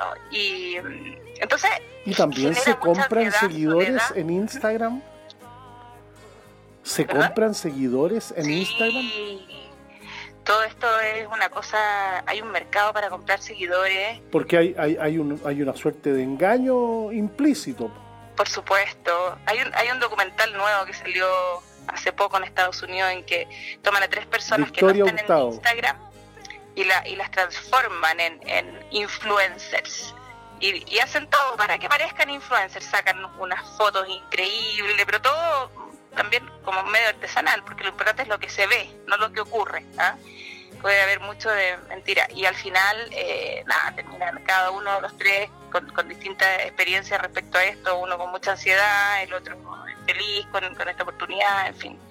Pero pasar esto ya a los menores de 13 años parece como meterse demasiado en... O sea, ya la cosa es media compleja para los adolescentes, pero de ese nivel de los niños, a, generar esta ansiedad eh, que, psicológica que le puede generar el estar o no siendo querido al final, que eso es, eh, en estas redes como mucho. Entonces, eh, eso es uno de, los temas que anda dando bote. Y, vamos a ver, según Zuckerberg, que va a tener toda la protección de data necesaria, que está eh, preocupado hasta el mínimo detalle para que nadie vea vulnerados sus derechos, pero pero le están poniendo un, un a 40 fiscales en Estados Unidos, diciéndole que parece que esta es una mala idea y que no lo van a aguantar. Mira, toda la tradición de Massachusetts, la fiscal general, la Maura Healy, dijo que Instagram para niños es un, es un intento vergonzoso de explotar y sacar provecho de las personas vulnerables.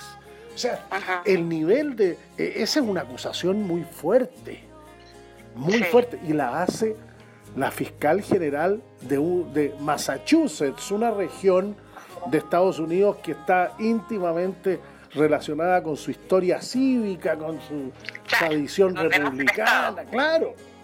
Así es. Es, bien impresionante. John Adams, segundo presidente de Estados Unidos, era de ese barrio, ahí de esa zona. Pero sí, bueno, así están las cosas. Y, y, claro, yo veía un poco lo que estaba pasando en el mundo ya eh, y en materia tecnológica. Desde luego el ciberataque ocurrió a Estados Unidos, a los oleoductos que los tienen sin, gasolina de aquí a tres días, si es que no llega a un acuerdo económico. Eh, porque eso es lo que son al final los ciberataques son, son eh, una especie de secuestros tecnológicos de algún tema esencial para la vida de las personas y que hay que pagar. Eh, Qué susto, ¿no? Empieza, empieza a las derivadas. Si eso ocurre en un país como Estados Unidos, la potencia militar, económica y tecnológica, ¿cuánto puede ocurrir en los sistemas eléctricos, en los, en los gasoductos, en los oleoductos y así? Oh tenemos todo. Yo creo que es la noticia, la noticia más preocupante que uno haya escuchado en mucho tiempo. Así es, este está muy, muy vulnerable. Yo tengo el recuerdo de haber conversado alguna vez con el encargado de los archivos en Francia, Victorio Hurtado. Que me, ha tocado, que me ha tocado ver eh, profesionalmente, y él decía, nosotros en Francia no tenemos todo en, eh, digitalizado. Los mapas, por ejemplo, nucleares los tenemos en papel guardados bajo siete llaves, pero los tenemos en papel, los tenemos en la web, ¿ah? de eh, los temas de la, de, la, de la energía que tienen ellos. O sea, lo que te quiero decir es que ya llega un momento que cierto, hay, una seguridad en lo, en lo tradicional, en lo físico, que es mayor a, a la seguridad que uno puede creer que ocurre en, en, materia tecnológica. Lo que pasa en materia tecnológica es que es muy cómodo todo y por comodidad nos arriesgamos. Es la misma comodidad del famoso WhatsApp, ¿no es cierto? De acuerdo. Y ahora el 15 de mayo vence el plazo para aprobar o no eh, las nuevas condiciones que está estableciendo eh, Facebook, que es la matriz dueña de WhatsApp, eh, con consecuencias. O sea, si uno no aprueba esas condiciones, te vas a quedar, te van a avisar eh, los mensajes de los grupos, por ejemplo. ¿ah? De a poco te van a ir de alguna manera marginando. Em, al punto tal que si pasas 120 días sin tener algún contacto, va a desaparecer tu WhatsApp. Ahora, uno puede bajar toda la data que tiene en WhatsApp y guardarla y, cambiarse a Signal o cambiarse a, Telegram, pero, pero apuesto al tiro paralelos. que eso lo va a hacer un porcentaje mínimo de las personas, mínimo. Porque, porque estas son economías de red, o sea, lo que vale ahí es que estamos todos en el mismo lugar. Eh, y eso es lo que ha hecho esta tremenda ventaja de, de las primeras plataformas que se hicieron de, la, de las personas, lo que, lo que vale ahí es la masa crítica, entonces cuesta mucho. Eh, y uno está metido en estos grupos, de repente a mí me toca eh, grupos que son muy sensibles. Victoria con Ya, pasémonos a Signal. Y es como, oh, ya, pasémonos a Signal, ok. Y al rato nos faltan los que siguen por un tema también de rutina habitual, de cómo, cómo trabaja nuestro cerebro, cómo trabajamos, cómo operamos eh, rutinariamente, que nos acostumbramos al WhatsApp, estamos acostumbrados.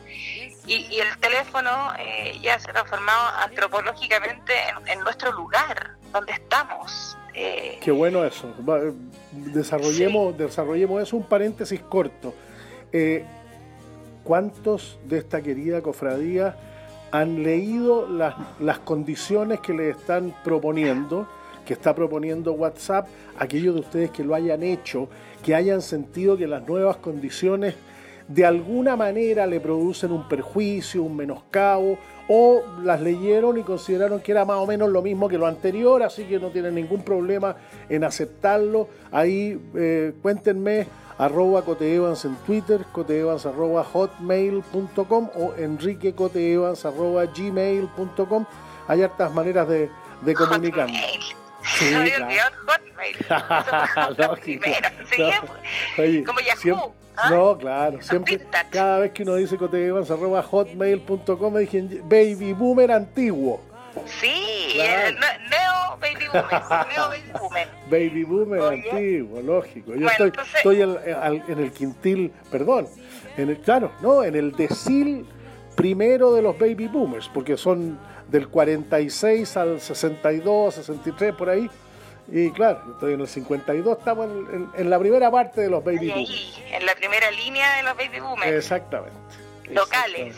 Claro. Está bien, está bien, hay que hacer la pega ¿ah? con los, baby boomers. Oye, a propósito, a propósito de eso, bueno, la más, eh, es bien impresionante, la más grande de las generaciones, porque después de la Segunda Guerra Mundial se disparó, la, la gente estaba y con toda razón, pues después de dos guerras mundiales en, en la primera mitad de un siglo, con una cantidad de muertos como nunca había habido, con bombas atómicas. Volvieron, los soldados de la guerra. Pues. Sí, pues. entonces se disparó la, la natalidad. Pues. había, que hacer familia. Yo no sabía, yo no sabía que existía un ministerio de veteranos en Estados Unidos y que, y que el, el presupuesto de los veterans es una cosa muy, muy, muy significativa. Muy impresionante. Bueno. Oye, bueno, de, mini ya que estamos en el tema demográfico, hay un... Em, los chinos acaban de hacer un censo y salieron con unos resultados que quedaron echados para atrás porque todo el desarrollo chino ahora parece que se está viendo amenazado por temas demográficos porque no tienen la suficiente cantidad de personas que las que se imaginaban después de la política del hijo único. Claro, documental en Netflix. Está envejeciendo One Child Country, veanlo, fuerte. ¿ah? de lo que fue esa política. Pero ya, no vamos, no nos metamos en la demografía. Muy bien. no vamos a salir nunca más. Oye, eh, todos nos encontramos con una página en el diario donde uno supone que era que era eh, WhatsApp porque tenía como la, la tipografía, como los colores, donde decía no, ah, no crea cualquier cosa, chequee la información. Yo lo vi en el Mercurio dos o tres días a página completa, como un llamado a la diligencia de las personas en relación a, a los efectos negativos de las redes sociales. Me llamó la atención. Ah, no lo vi. Página completa. Yo te lo iba a mandar, pero parece que la, la fotografía mía es mala. Oye, pero lo que pasa es que yo creo que, bueno, con este proceso constituyente que se nos va a abrir, eh, tenemos que estar también muy atentos a, la presión que podemos ver de las redes sociales, porque ya sabemos que, que, presionan mucho, eh, tienen mucha importancia y distorsionan mucho lo que son los discursos centrales, entonces se nos puede ir la conversación para cualquier lado si no nos concentramos en de verdad defender a las personas que fueron elegidas y no el cacareo que ocurre alrededor. ¿Ah? porque si vamos a estar amenazando a una persona porque no me gusta como piensa, la verdad es que vamos a generar extorsión. Y a veces, como usted, hay mucho anonimato en, este, en ese claro. y, mucha multiplicación, la, la, vez anterior hablaste de los bots, mucha gente me comentó y me dijo, pero yo no sabía, o sea, claro, yo quiero funar a alguien y mi, mi opinión anónima, injuriosa, la multiplico a la N con estos con estos mecanismos. Por supuesto. Bueno, esa ha sido la, manera en que se han... Eh, hay, una, hay una profesora que estudia las teorías conspirativas y cómo se forman en Internet. Y, y la forma en que eso ha ocurrido es, eh, primero, que tiene que haber un hecho que genera mucha incertidumbre, un terremoto o una, una situación compleja, en fin. Y luego o, la elección de constituyentes, gobernadores, alcaldes y concejales en el mismo momento. Otro terremoto. y luego se mantiene eh, artificialmente una explicación respecto al hecho complejo. ¿ah? Y, cuando digo artificialmente es que porque generalmente las noticias en las redes sociales tienen su, su boom y después baja. el, el, el, interés por esa noticia.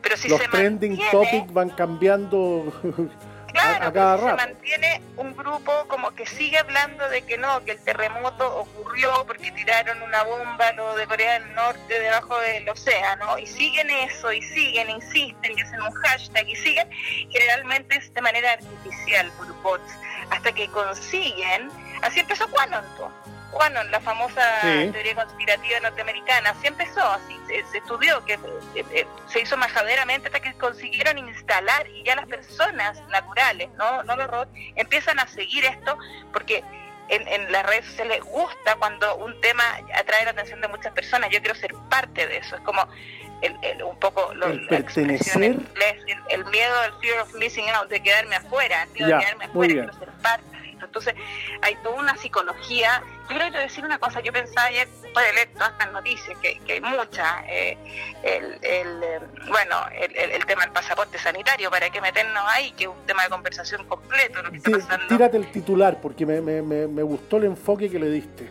No, lo que pasa el es que, mundo eh, dividido para hacer una vida normal entre los que tienen pasaporte y los que no tienen es que la verdad es que este, este virus no eh, y, la, la post-vacunación, y si uno quiere abrirse al mundo, eh, eh, una de las políticas que se están conversando, esto de que la gente ande con su pasaporte sanitario, ¿vale? con la persona que tiene las dos vacunas, puede puede participar, puede ir de vacaciones, puede entrar a un bar, puede ir al restaurante, puede hacer esto, puede hacer lo otro y, han aparecido voces, eh, esto particularmente se está eh, conversando ya bastante avanzado en Israel, en Inglaterra y ahora en Estados Unidos. Han aparecido hubo, hubo reunión de, ministros de turismo del G20. Claro, porque eh, el turismo es el 10% de la economía mundial y la cantidad gigantesca de regiones, de países, de sectores rurales, urbanos que viven del turismo eh, aumentó en los últimos 30 años de una manera impresionante. Así es, pero también tú al exigir un pasaporte sanitario terminas dividiendo el mundo entre los que tienen y los que no a tienen. A eso me refería, claro. El mundo de los ciudadanos de, de primera y segunda clase. los vacunados y los no vacunados. Ahora, dentro de los vacunados y los no vacunados, dentro de los no vacunados y no vacunados porque no quieren vacunarse, todo, tema en Estados Unidos ahora están con dificultad para vacunarse.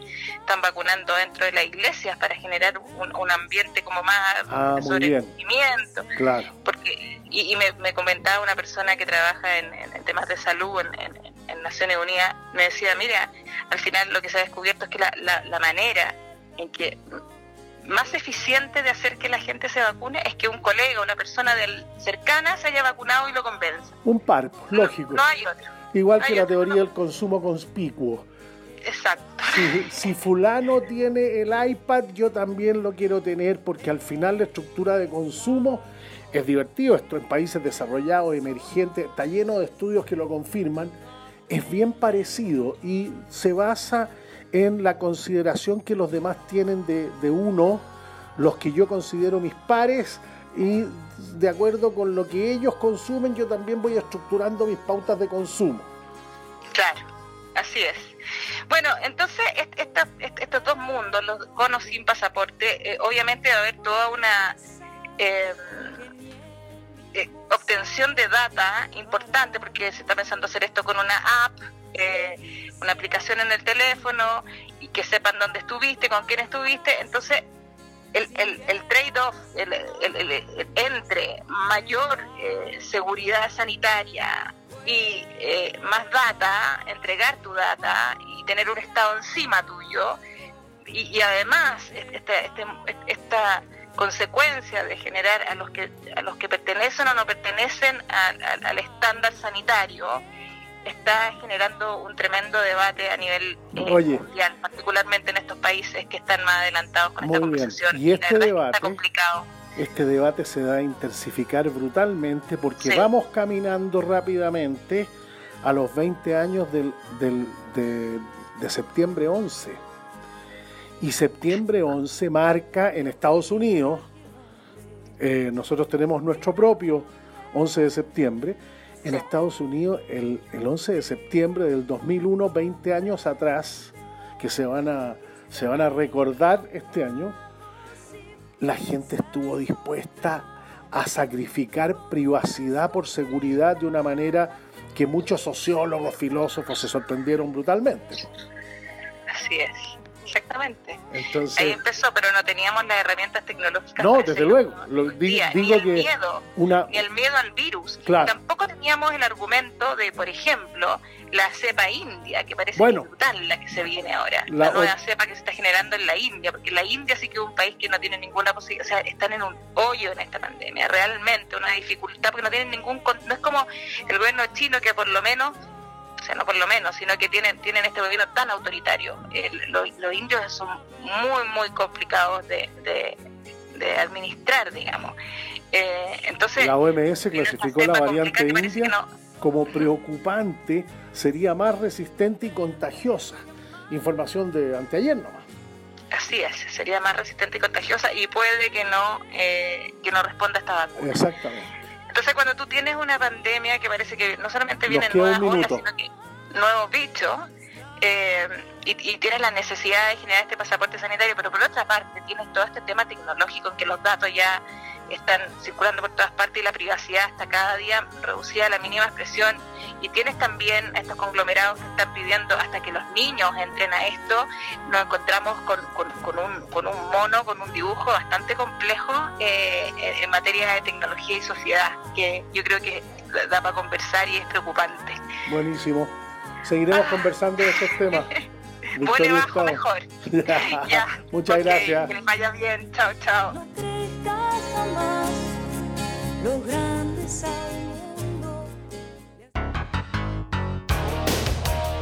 El oído privilegiado de esta querida cofradía cuando empiezan los primeros acordes de la canción de la película Top Gun de Tom Cruise y Val Kilmer ahí en ese portaaviones y haciendo haciendo práctica y bueno, al final les tocó un, incidente en la película eh, con los F-18, en fin, toda la preparación de los instructores del, de, la marina, de la Marina estadounidense.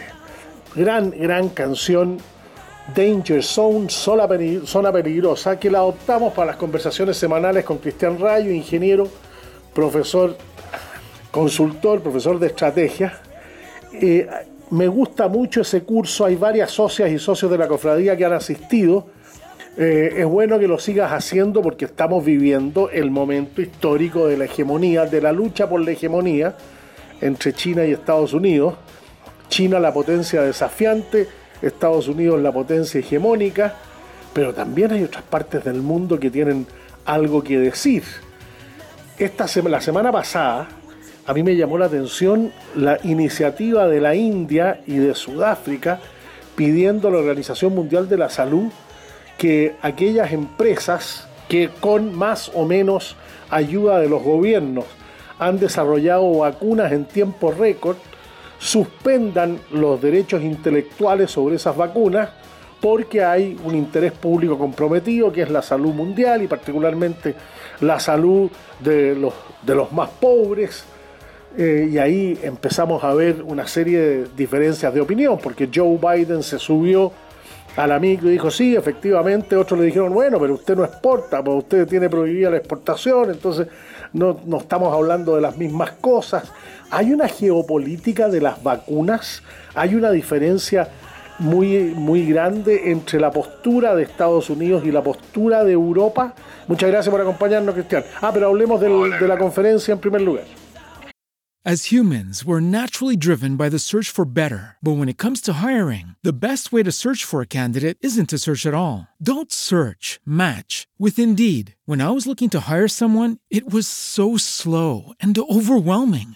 I wish I had used Indeed. If you need to hire, you need Indeed. Indeed is your matching and hiring platform with over 350 million global monthly visitors, according to Indeed data, and a matching engine that helps you find quality candidates fast. Ditch the busy work. Use Indeed for scheduling, screening, and messaging so you can connect with candidates faster. And Indeed doesn't just help you hire faster. 93% of employers agree Indeed delivers the highest quality matches compared to other job sites according to a recent Indeed survey. And listeners of this show will get a $75 sponsored job credit to get your jobs more visibility at Indeed.com slash podcast. That's Indeed.com slash podcast. Terms and conditions apply.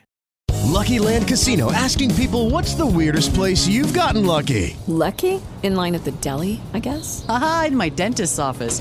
More than once, actually. Do I have to say? Yes, you do. In the car before my kids' PTA meeting. Really? Yes. Excuse me, what's the weirdest place you've gotten lucky? I never win and tell. Well, there you have it. You can get lucky anywhere playing at LuckyLandSlots.com. Play for free right now. Are you feeling lucky? No purchase necessary. Void where prohibited by law. 18 plus. Terms and conditions apply. See website for details. Ah, no, no, no. Oye, buena, bueno, buenas tardes, Cote. Como siempre, un honor. Qué rico partir la semana con usted. No es que me río, no, esto. la película es re buena, pero tú sabes que esa película la, la financió la Use Navy, po, pagada completa, o sea. Ah, como un- una película de relaciones públicas. Claro, absolutamente. Pues si tenían, no, no problemas, porque nunca han tenido serios problemas, pero de conscripción. Y después de la película tuvieron que echar gente, o sea, ya es muy buena esa película. Ah, la Y de esos película, buenos años ya. la película procuró aumentar la conscripción. Claro, si pagaba, no, pero si pagaba, pagaba, pagaba. Contrataron todos y el, el productor fue la, la Navy. Sí, así fue. Oye, no, como te decía, esta semana tenemos cosas entretenidas. Tenemos una, una conferencia sobre hegemonía que me están pidiendo que la repita. Este en el marco del curso Europa que termina ahora. Precisamente hoy día quería conversar contigo un poquito cómo se ve Europa en el concierto internacional. Y lo otro que, que me ha llamado la atención esta semana, Coteo, que se puede decir en público, que el lunes 17, y aquí quiero dejar invitado a nuestros amigos de la cofradía, El próximo lunes. curso, claro, no este, el siguiente, digamos, no, no hoy día, el próximo lunes. Partimos el- un curso XL, medio VIP, eso sí, de la guerra de las Falkland Malvinas. ¿ah? Lo vamos a hacer con un general de división, un general de brigada aérea y un contraalmirante. Entonces es muy difícil juntar a, oficiales, Claro. historiadores de las tres ramas. Pero ¿sabes lo que me llamó la atención? Que se inscribieron cualquier cantidad de argentinos, veteranos de las Malvinas, fíjate me llamó la atención, pero ah, cuando digo cualquier cantidad, más de cinco, algunos eh, diplomáticos peruanos también, entonces para que te des cuenta que Chile tiene muy buena historiografía y, y la Malvinas que está tan cerca nuestra se relaciona con el BRIC. Así que los dejo invitados, recuerden el email mío, cerragio, con 2G, C-R-A-G-G-I-O 53, arroba gmail.com. Diga que son de la cofradía porque hay algunas becas también, la, la idea es ayudar, pues la pandemia... ah, Y esto se hace-. Esto se Por hace Zoom, el próximo, el próximo lunes con, con Cristian Rayo, abuelo por primera vez. O sea, Sí, po. esperamos por que sí, ya tengo la gordita medalista, ya tengo mi hija, la primogénita, así que gracias Muy por acordar. Muy bien. Oye, y con respecto a lo que tú decías, es verdad, po. es interesante, eso sí que... es que uno supone que hay geopolítica de las vacunas. Cuando, cuando se produce una pandemia de estas características, de esta profundidad, que afecta a países mucho más que a otros, países emergentes, países como la India, 1.400 millones de seres humanos que lo están pasando muy mal, eh, Brasil, eh, bueno, todo, todo lo que hemos conocido, ¿no? el propio Sudáfrica. Entonces, claro, es como, es como la, el SOS a la comunidad mundial, a la comunidad internacional, a la solidaridad, oye, que lleguen las vacunas, suspendan un tiempo los, la, la propiedad intelectual, qué sé yo, ¿qué, qué efectos tiene? Porque así como está planteado, ¿quién podría negarse? Claro, cuando uno- que hay un... Cuando uno entra a picar se da cuenta que hay, que hay, hay complejidades mayores. Claro, hay un libro de Tomás Kuhn que, que es como teoría filosófica de la ciencia, muy interesante, pero habla de los paradigmas. Y este es el típico caso que califica ese concepto. Porque ¿quién podrá estar en contra de eso? ¿Quién podrá estar en contra de abrir la vacuna? Bueno, varias gente, varias gente está en contra. ¿Y por qué? Por eso que nunca hay que Más, perder la más capacidad allá, de- crítica. más allá de las Primero, farmacéuticas. no, no, no. Primero porque es pura demagogia. po. Supongamos que tú liberes las vacunas mañana, todas las patentes. ¿Tú sabes cuánto tú te demoras en hacer una planta para producir la vacuna? Si cada vacuna tiene una planta distinta, no va a demorar por lo menos 6-7 meses en construir así, de hormigón la planta. Lo otro, que la tecnología, una cosa es la patente y otra cosa es la tecnología para hacerlo. Y lo otro son los derechos de autor porque el esfuerzo que se hizo fue tremendo. Entonces, suena re yo a no me sumo absolutamente, pero suena más para la galería que para, que para la realidad. O sea, mm, los chinos que son expertos en estas cosas, hace rato que lo parían liberado, los rusos también, pero no, pues ellos quieren seguir influenciando. Entonces aquí pasa lo de típico. El mejor caso es el de Europa. Acuérdate que Europa, que hace gárgaras de apoyar a los países pobres, y tiene un poquito de sentimiento de culpa por el tema del colonialismo y el pasado colonial. Claro, entonces dijeron, no, queremos ayudar a todos, pero AstraZeneca tiene que vendernos primero a nosotros, cumplir con los 27 compromisos que tiene con los países miembros, y después le va a los, a los miembros, entre ellos los ingleses y el resto del mundo. Entonces, claro, funciona la, la, buena intención y la globalización, pero en la práctica esta lógica del Estado westfaliano y que cada uno se la baraja y que el pescado más fuerte se coma más de ahí, lamentablemente Cotec sigue funcionando, sigue por algo. ¿No te parece curioso que un país de la periferia en la periferia en la periferia tenga comprada más de 80 millones de vacunas, hoy día ya hemos puesto 15 millones de dosis, vamos para 16 millones de dosis, y acá al lado, al lado, al lado, no, han llegado a un millón, por los argentinos no han llegado a un millón, para que digo los peruanos, los paraguayos y los ecuatorianos tienen que pedirnos 20 mil a nosotros persona. Entonces, es así, digamos, o sea, el, mundo un poquito es así. Es interesante lo que comentabas de Europa, si queréis entramos un poquito a ver. Muy bien. ¿Cómo se ve la geopolítica europea? Mira, Europa eh, tiene... Perdón, es importante tener presente China, Estados Unidos, nuestros dos principales socios comerciales, si tomamos a la Unión Europea en su conjunto, pasa a ser el tercero. En inversiones, la Unión Europea creo que es el primero, o está ahí disputando a Estados Unidos el, el primer lugar. Lo que pasa es que nosotros analizamos Europa por países, los inversionistas españoles, no los inversionistas alemanes, no, el conjunto es muy importante para nosotros. Y en estos días se está negociando una ampliación de los acuerdos que tenemos con Europa. Claro. Europa tiene 4 millones mil kilómetros cuadrados de porte así, para pasarlo rápido, digamos, de Argentina más México, tiene 500 millones de habitantes y produce 19 de por lo que tú decías, pues Europa produce lo mismo, Europa con, con, Inglaterra, por supuesto, produce lo mismo que Estados Unidos, o sea, el bloque económico más grande del, mundo. Y Latinoamérica, por ejemplo, con 626 kilómetros, 626 millones de habitantes y, y 22 mil kilómetros cuadrados, o sea, nosotros somos cinco veces, o sea, Euro, eh, eh, Latinoamérica con 22 millones de kilómetros cuadrados es cinco veces el tamaño de Europa, producimos 5 millones, mira, esto, es un poquito penoso decirlo.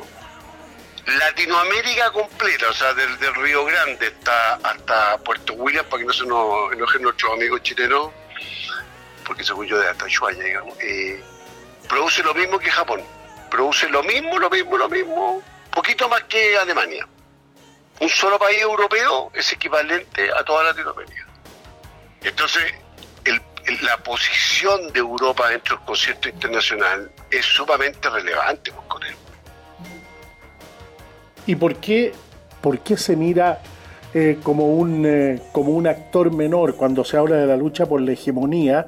Se concentra la cosa en China y Estados Unidos y, y Europa como que se la deja fuera. ¿Por qué? Por un tema de cohesión política. Es distinto tener un país con todo lo, lo Sánchez que tiene el Pana Sánchez que tiene Estados Unidos, ¿no es cierto? Que tiene bastante instancia, etc. Pero tiene un presidente que gobierna y manda, ¿para qué hablar de, de los chinos? Claro. O, la India. En cambio que Europa tiene que poner de acuerdo, yo la uso la van der Leyen cuando se levanta en la mañana, pucha, que le debe costar, porque además cada, cada país gira, gira para su lado y el eje del Rin tiene un interés bastante común, pero no siempre a Alemania le impone a los del sur, básicamente a Italia, a Grecia y España sus puntos de vista, están con divisiones políticas. Entonces yo creo que la poca cohesión política, lo que podríamos llamar los canales de mando y control, son muy complicados. Y lo otro que no te olvides nunca, Coré, que tanto en la Gran Guerra de 1914, como en particular en la Segunda Guerra Mundial, estos compadres dejaron la escoba. Si, si, Europa hace 80 años atrás mataron, no sé, 80 millones de personas, o sea, todavía están contando los muertos. Entonces, tienen mucho, mucho, mucho problemas, cosas que le restan a los europeos, que están por el lado del pasivo, tienen muchas cosas en activo. El otro problema que tienen, que yo lo encuentro muy serio, tienen un problema con la migración. Ellos, ellos están teniendo una migración, y aquí Macron, que es pro globalización, lo, mencionó muy bien, dijo, aquí hay que tener cuidado, dijo, porque esta no es la típica migración sudamericana, o la migración búlgara, o la migración eslava, esta es una migración musulmana, pero de naturaleza que, está asociado no, no una simbiosis, no una acumulación de una, de una cultura, sino una suerte de sustitución de una cultura predominante, greco-latina, digamos, por una cultura de otra naturaleza. Entonces, el, musulmán militante, no estoy hablando de terrorista ni mucho menos, no se acopla a la cultura y eso es muy, muy complicado, muy complicado por las tasas natalidad.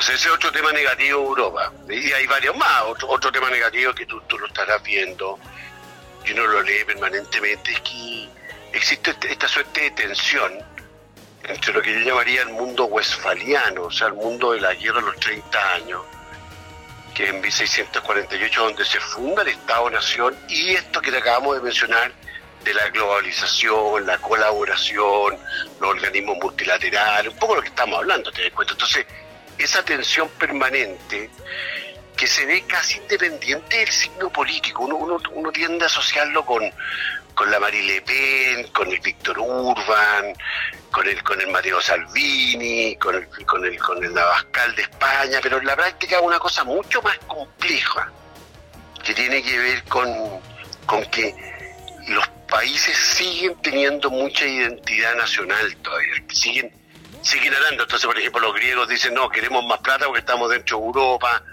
los españoles también, los italianos, pero los, del norte de Europa dicen, no, por eso, o sea, ¿por qué vamos a emitir bonos para que ustedes duerman siete y sigan? Se piensa que en España, el, no sé si tú supiste que el Congreso Europeo, ahí en, Estrasburgo, decretó el Partido Comunista ilegal como, como crímenes contra la humanidad, y en España la izquierda izquierda ya se sacó la careta y se plantea como un bueno se supone que la que la, la que puede suceder a Pablo Iglesias eh, ¿cómo se llama? Yolanda, bueno, me, olvidé el nombre en este momento, es, miembro del Partido Comunista Español. Entonces, entonces los del norte de Europa dicen, pero entonces la fiesta para que ustedes y ser populista con plata ajena es muy complicado. Entonces, es cierto problema de Europa. Europa, por ejemplo, en Estados Unidos ya tú tienes dos partidos, están con una enorme fractura, ¿no es cierto tú? Pero los demócratas del sur son tan republicanos como un gallo de Chicago. Tú sabes que se llaman demócratas del sur porque como Lincoln era republicano, la gente del sur de Estados Unidos le cuesta decir que es republicano, entonces se llaman los demócratas del sur como una, como una categoría especial. Y lo otro que, que, a mi juicio tienen, que uno propio la pandemia, eso sí, que se les desplomó el turismo, pues, tú, tú, eres experto en ese tema, pero fue un desastre, o sea, sí, de los mil millones de turistas que se mueven al año, 500 millones van a Europa. O sea, Francia 90 millones, España 83 millones. España, Grecia, Turquía, Portugal, claro. Desde Italia 62, Turquía 40, que son de los turcos de los 50 millones de turcos de 25 rusos.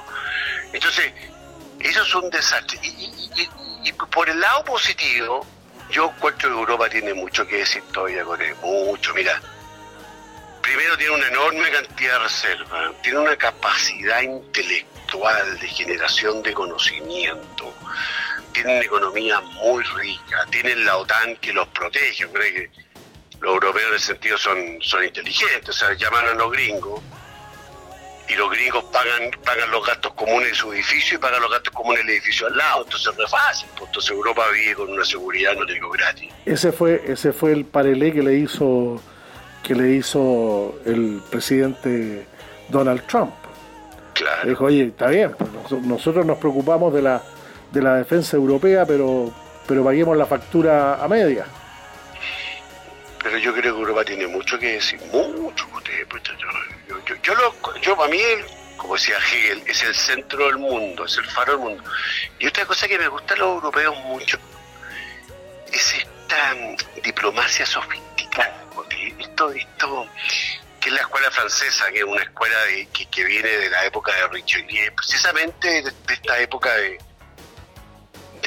As humans, we're naturally driven by the search for better. But when it comes to hiring, the best way to search for a candidate isn't to search at all. Don't search, match with Indeed. When I was looking to hire someone, it was so slow and overwhelming. I wish I had used Indeed. If you need to hire, you need Indeed. Indeed is your matching and hiring platform with over 350 million global monthly visitors, according to Indeed data, and a matching engine that helps you find quality candidates fast. Ditch the busy work. Use Indeed for scheduling, screening, and messaging so you can connect with candidates faster. And Indeed doesn't just help you hire faster. 93% of employers agree Indeed delivers the highest quality matches compared to other job sites, according to a recent Indeed survey. And listeners of this show will get a $75 sponsored job credit to get your jobs more visibility at Indeed.com slash podcast. That's Indeed.com slash podcast. Terms and conditions apply.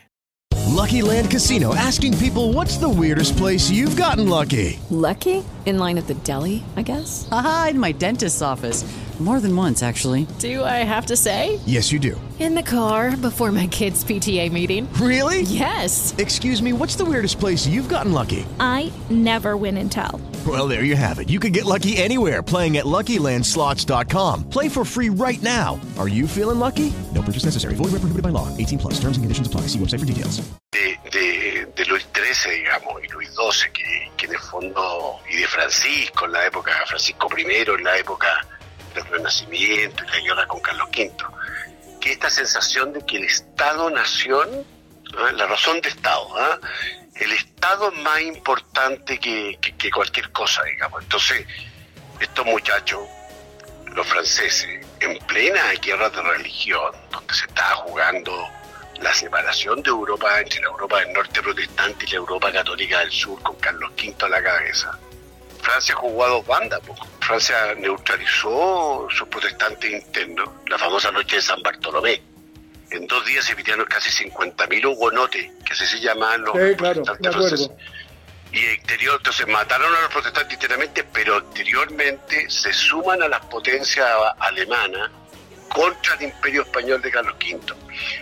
Yo, yo la otra vez le contaba a mi alumno de este curso de Europa que, que en esa, de esa misma época, un poquito anterior era, eh, Solimán el Magnífico, el, el, el, el, el capo titute del imperio del imperio bizantino, eh, otomano, perdón, eh, hacía pasar sus cuarteles de, de, invierno precisamente en un puerto francés, por un puerto del mediodía francés, en Toulouse. Entonces, claro, los franceses quieren, la quieren toda. Bueno, esa, esa Ahora, sofisticación, que no solamente es francesa, también es inglesa, ya. una sofi Pero no, no nombraste Alemania. Sí, eh, que Alemania eh, no tiene un factor político. Alemania, eh, Alemania fue un país desde, mil, desde 1870, pues, Está bien. Y claro, la primera y la segunda guerra los dejaron eh, en un segundo lugar en términos de decisiones. Por eso que es tan llamativo que a la Angela Merkel, el, el, la posición de la Angela Merkel como una protagonista fundamental de la Europa de los últimos, de los últimos años, es un logro extraordinario. Porque sí, piensa que los alemanes porque Alemania cuando, Alemania evidentemente es la potencia europea más importante de lejos pero pero desde el punto de vista de las decisiones y del pensamiento diplomático y del pensamiento como que no, no aparecían la no aparecía dirigiendo la, las hipótesis de, de, la lucha hegemónica se, se, recurría más al pensamiento francés o al pensamiento. En, en, en, las mismas, en los mismos cursos sobre Europa, uno ve menos pensadores alemanes que pensadores franceses o pensadores británicos. Tal vez porque su, su pasado colonial fue, fue mucho menor. Llegó tarde a la, repartija del mundo colonial. Interesante, exactamente como tú lo dices. Mira, ves aquí cuando, cuando Otto von Bismarck funda, funda el, segundo Reich, ¿no es cierto? Porque el, primer Reich es, es de Federico Barbarossa en la época de los vikingos, después de Carlomagno, digamos. Y cuando funda, funda el segundo Reich, lo primero que hacen, cuando junta Alemania desde la férula de Prusia, Prusia era un país ya muy grande, ya, ya, ya, había marcado cierta presencia en el 1700 con, con Federico II. José Stauffen, esa es la familia de este muchacho. Bueno, y, cuando lo funda, lo primero que hace es hacer guerras. Le hace una guerra a los austriacos en Sadowa, que son como primo hermano. Una a los a los daneses para consolidar una frontera en el norte, cerca de Hamburgo, y a los franceses. Y a los franceses Coté prácticamente un mes les pulveriza Alsacia y Lorena, pues Estrasburgo y Metz. Mira, fue tanto la pulverización Coté que el año 71 la fundación oficial, o sea, la entronización del cárcel Guillermo I fue en el Palacio Versalles. Eso la gente no tiene idea. O sea, la fundación del imperio alemán moderno, el ingreso de Alemania al concierto de las naciones como país, se funda en Francia. ¿No sabías tú? Es un símbolo. Eh, bueno, eso es lo que te iba a decir. ¿Cuál era el símbolo que, estaba detrás de eso? Claro, yo estoy aquí, le pongo la pata a una potencia imperial. Y, y, la reunión, no me acuerdo si el año fue en 1880 o 1884, pero uno de los dos, hay una reunión en Berlín, precisamente para lo que tú dices para repartirse África. Y los alemanes eran, parte, eran dueños de una parte ahí en Centroáfrica muy chiquitita, la parte del Zaire, pero muy chiquitita. Y, y cambio que entre, los entre los portugueses y básicamente los franceses que avanzan de norte, de este a oeste, y los ingleses que avanzan de norte a sur, desde Egipto, Sudán, Uganda y después de abajo Sudáfrica, Namibia, van subiendo, esa, esos dos países tenían el 80% de África. Bueno, pero la reunión del reparto de África, donde va el famoso Leopoldo, ¿no es cierto?, el rey de Bélgica, dueño personal del Congo belga, dueño personal, no, no, no, no era de Bélgica, era de la casa reinante, la hacen en Alemania. Entonces, Alemania pide espacio en el concierto de las naciones y por eso es que se declara la Primera Guerra Mundial. La Primera Guerra Mundial, Coteí, es la última guerra del siglo XIX. No es la primera del siglo XX, es la última del siglo XIX se engloba dentro con de las lógicas, de los países. Con las lógicas de alianzas y contraalianzas del siglo XIX, ya. Claro, claro, de hecho la guerra parte, Italia parte dentro de los poderes centrales, y a los tres meses se cambia de se cambia de bando y pasa a los aliados y queda Alemania, Austria-Hungría y los turcos, porque los turcos pelearon en la Primera Guerra Mundial a favor de Alemania. ese tema lo vimos a propósito de la de la situación de Turquía en la, en la OTAN como lo habían considerado una fuerza de segunda. Y hoy día el que no quiere, uno, uno de los que no quiere que Turquía se integre a Europa, precisamente por este tema yo decía la sustitución de la cultura. Esto tiene aquí con Erdogan, es un tema mucho más profundo. Quieren a los turcos como carne de cañón, esto es literal, para que los proteja con 88 millones de migrantes y un ejército con 500.000 personas del frente oriental contra el oso ruso y todos los problemas ahí del Medio Oriente, pero los quieren dejar. Y el que no los quiere dejar es, entre otras personas, el Papa. El Papa no los quiere dejar porque se dan cuenta que es otra cultura. No sé, muy curioso. Ahora, a mí lo que me gusta Europa, y esto yo te lo digo así como, como no descendiente italiano, porque nosotros llegamos, nos escapamos, digamos, era, era la cárcel o Latinoamérica, preferimos Latinoamérica, hace ya como 10 generaciones los rayos llegaron en 1850 a Buenos Aires. Es que los europeos han logrado, Coti, lo que yo denomino la banana europea, o sea, la, zona industrial fuerte, eh, bueno, por, de pronto Dublín, en Irlanda, y después tú pasas a Inglaterra, en Birmingham, en toda esa zona ahí de los Beatles, después te metes a la zona de Londres y después cruzas. Entonces tú cruzas por una zona muy estrecha, por eso se llama una banana, porque tú cruzas por Lille, por el norte, y después Gant, Amberi, Bruja, esa zona, y después baja hacia la derecha por el Rin, por el Rin y por el Rurpo, o sea, ahí está Colonia, Heidelberg, Maguncia, Coblenza, esas zonas de enorme producción, Baviera, Bohemia, Checoslovaquia, eh, Suiza, el, Luxemburgo está ahí, está Liechtenstein, y después ya baja al norte de Italia, todo el norte de Italia, o sea, piensa que Italia de Roma para arriba, es una verdadera usina de conocimiento, todo el Valle del Po, cualquier ciudad que tu nombre en el Valle del Po, desde, desde Bolonia por la derecha hasta Torino por la izquierda, pasando por todas esas ciudades, la Villa Romana, Verona, Milán, Bérgamo, es una zona riquísima. Y después tenía un par de un par de zonas como muy aisladas, podía ser Madrid, La Vascongá, Cataluña, acuérdense que en Europa Cataluña es un referente como industria, cuando el pues. famoso dicho, se juntan dos catalanes y inmediatamente hay una sociedad anónima. Y la zona de París. y nada más, pues. Y bueno, y el Báltico que tiene como vida propia, o sea, los, vikingos tienen como, van como por otro eje. Pero entonces a mí lo que me gusta, lo que yo un poco les paso a los alumnos de Europa, es que a mí me encanta cómo, cómo existe una suerte de especialización. Una suerte, digo, porque no, no, no es tan... Nos quedan dos minutos. Que en el fondo la- las grandes ideas europeas siempre han surgido de los franceses, con el Pascal, Descartes, etc. La, ciencia no aplicada, la ciencia, el conocimiento por el conocimiento. Y el diseño es italiano, te das cuenta, los italianos le ponen el diseño. Los italianos no solamente di- diseñan lo- el pinifarini y la moda, diseñan la industria. Las grandes fábricas de fábricas, o sea, las máquinas con las cuales se hacen las fábricas son italianas. Los, los británicos ponen la alta finanza, los seguros, la finanza, etcétera, con lo que se denomina el Club de París. Y la industria pesada está en Alemania. La industria pesada está en esa zona que yo te dije, entre Alemania, Suiza. Las farmacéuticas están en Bélgica, por ejemplo. Claro, claro. Pero el Valle del Ruhr y el Rin es una tremenda industria. Y lo curioso es que esto que se produce en esta zona de la banana, después vuelve a los países mediterráneos. Porque la gente con plata veranea, lo pasa bien, se jubila Claro. en el sur de España y en el sur de Italia. Entonces, Funciona la División Internacional de del. Trabajo porque lo, lo, que, lo que se ganan los que trabajan más, más al norte lo van a gastar al sur.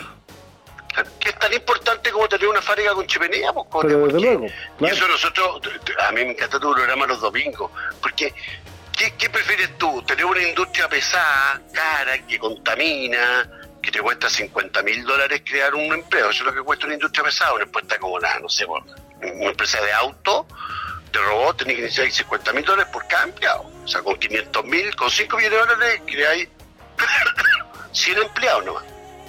Eso tener un hotel, un hotel de lujo. Tal Claro. cual. Tal cual. Sí, por eso que Lo vende, lo vende a 10 mil dólares al mes, mínimo. Mil dólares a la semana, por lo menos, dos mil dólares a la semana. Está perfecto. Buena, buen, buen paseo eh, histórico y, y económico, industrial y, y por las características. por- porque eso de la División Internacional del Trabajo da para otro programa, porque tiene mucho sentido. O sea, al final la gente tiende a hacer lo que hace mejor. Tiene un- una lógica y un sentido común muy elemental. Tiende a Sí, ser... pero, pero de ahí, de ahí que países como Perú, por ejemplo, tienen mucha potencialidad con. Ah, sí, Ecuador, el mismo Colombia, Colombia tiene absolutamente todo, tiene talento, moda, y tienen dos océanos, buenos puestos, muy bien ubicados, cerca de Estados Unidos, mano de obra relativamente bi- bien educada, clase alta colombiana de lujo, con- de lujo. Bueno, ahí, ahí, entonces, ¿qué es lo que queda? La institucionalidad, el respeto a la institucionalidad, el- el- la disposición al trabajo, pero básicamente la, la institucionalidad. Los Eso países es. que crecen, los Hace- países se desarrollan porque se ordenan. Acemoglu y Robinson, ¿por qué fracasan los países? Claro, las instituciones, más allá de recursos Por eso naturales. que pensemos bien riqueza. por qué vamos a votar este fin de semana, no quiero ser contrabando político, tú estoy trabajado harto. Yo te felicito, Cote, porque has hecho un tremendo esfuerzo por desplegar todas las opciones. Pero pensemos bien, con- si nos vamos por un idealismo, estos compadres que piensan que la solución del país es una constitución que van a aclarar que somos felices por constitución, pues esa cuestión es, es una quimera. Muy bien. ¿Con qué ideas, reflexiones, pensamientos, puntos de vista de Cristian Rayo, ingeniero, consultor, profesor de estrategia, ustedes están de acuerdo, con cuáles discrepan, hagamos buen debate? De eso se trata. Podemos tener distintas opiniones, pero no tengamos distintos datos. Y Que le atacote que terminemos con, con el sur de España y con Italia, y me acordé de Chinqueré, de, de Oh, Positano, bueno. y yo lo estoy invitando a un curso de la guerra de las Malvinas para ponerse de frío. Está bien.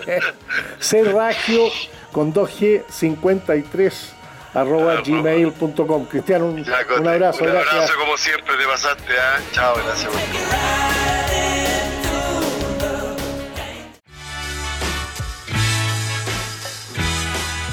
Esta música característica llegamos al final del programa.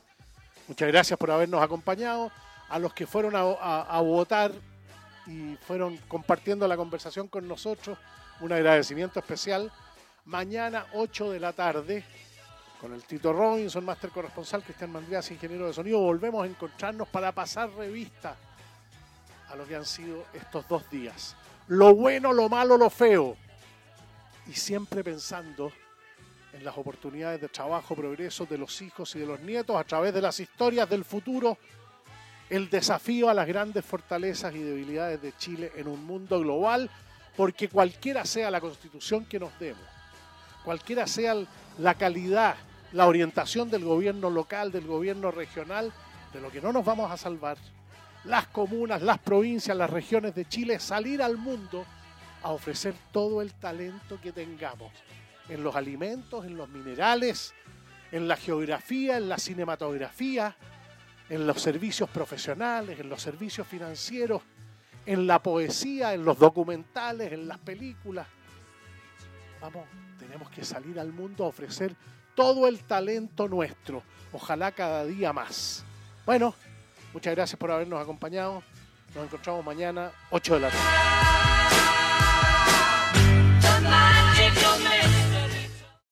As humans, we're naturally driven by the search for better. But when it comes to hiring, the best way to search for a candidate isn't to search at all. Don't search, match with Indeed. When I was looking to hire someone, it was so slow and overwhelming. I wish I had used Indeed. If you need to hire, you need Indeed. Indeed is your matching and hiring platform with over 350 million global monthly visitors, according to Indeed data, and a matching engine that helps you find quality candidates fast. Ditch the busy work. Use Indeed for scheduling, screening, and messaging so you can connect with candidates faster. And Indeed doesn't just help you hire faster. 93% of employers agree Indeed delivers the highest quality matches compared to other job sites, according to a recent Indeed survey. And listeners of this show will get a $75 sponsored job credit to get your jobs more visibility at Indeed.com slash podcast. That's Indeed.com slash podcast. Terms and conditions apply. Hello, it is Ryan, and I was on a flight the other day playing one of my favorite social spin slot games on chumbacasino.com. I looked over the person sitting next to me, and you know what they were doing? They were also playing Chumba Casino. Coincidence? I think not. Everybody's loving having fun with it. Chumba Casino is home to hundreds of casino style games that you can play for free anytime, anywhere, even at 30,000 feet. So sign up now at chumbacasino.com to claim your free welcome bonus. That's chumbacasino.com and live the Chumba life. No purchase necessary. VGW, void, prohibited by law. See terms and conditions 18 plus.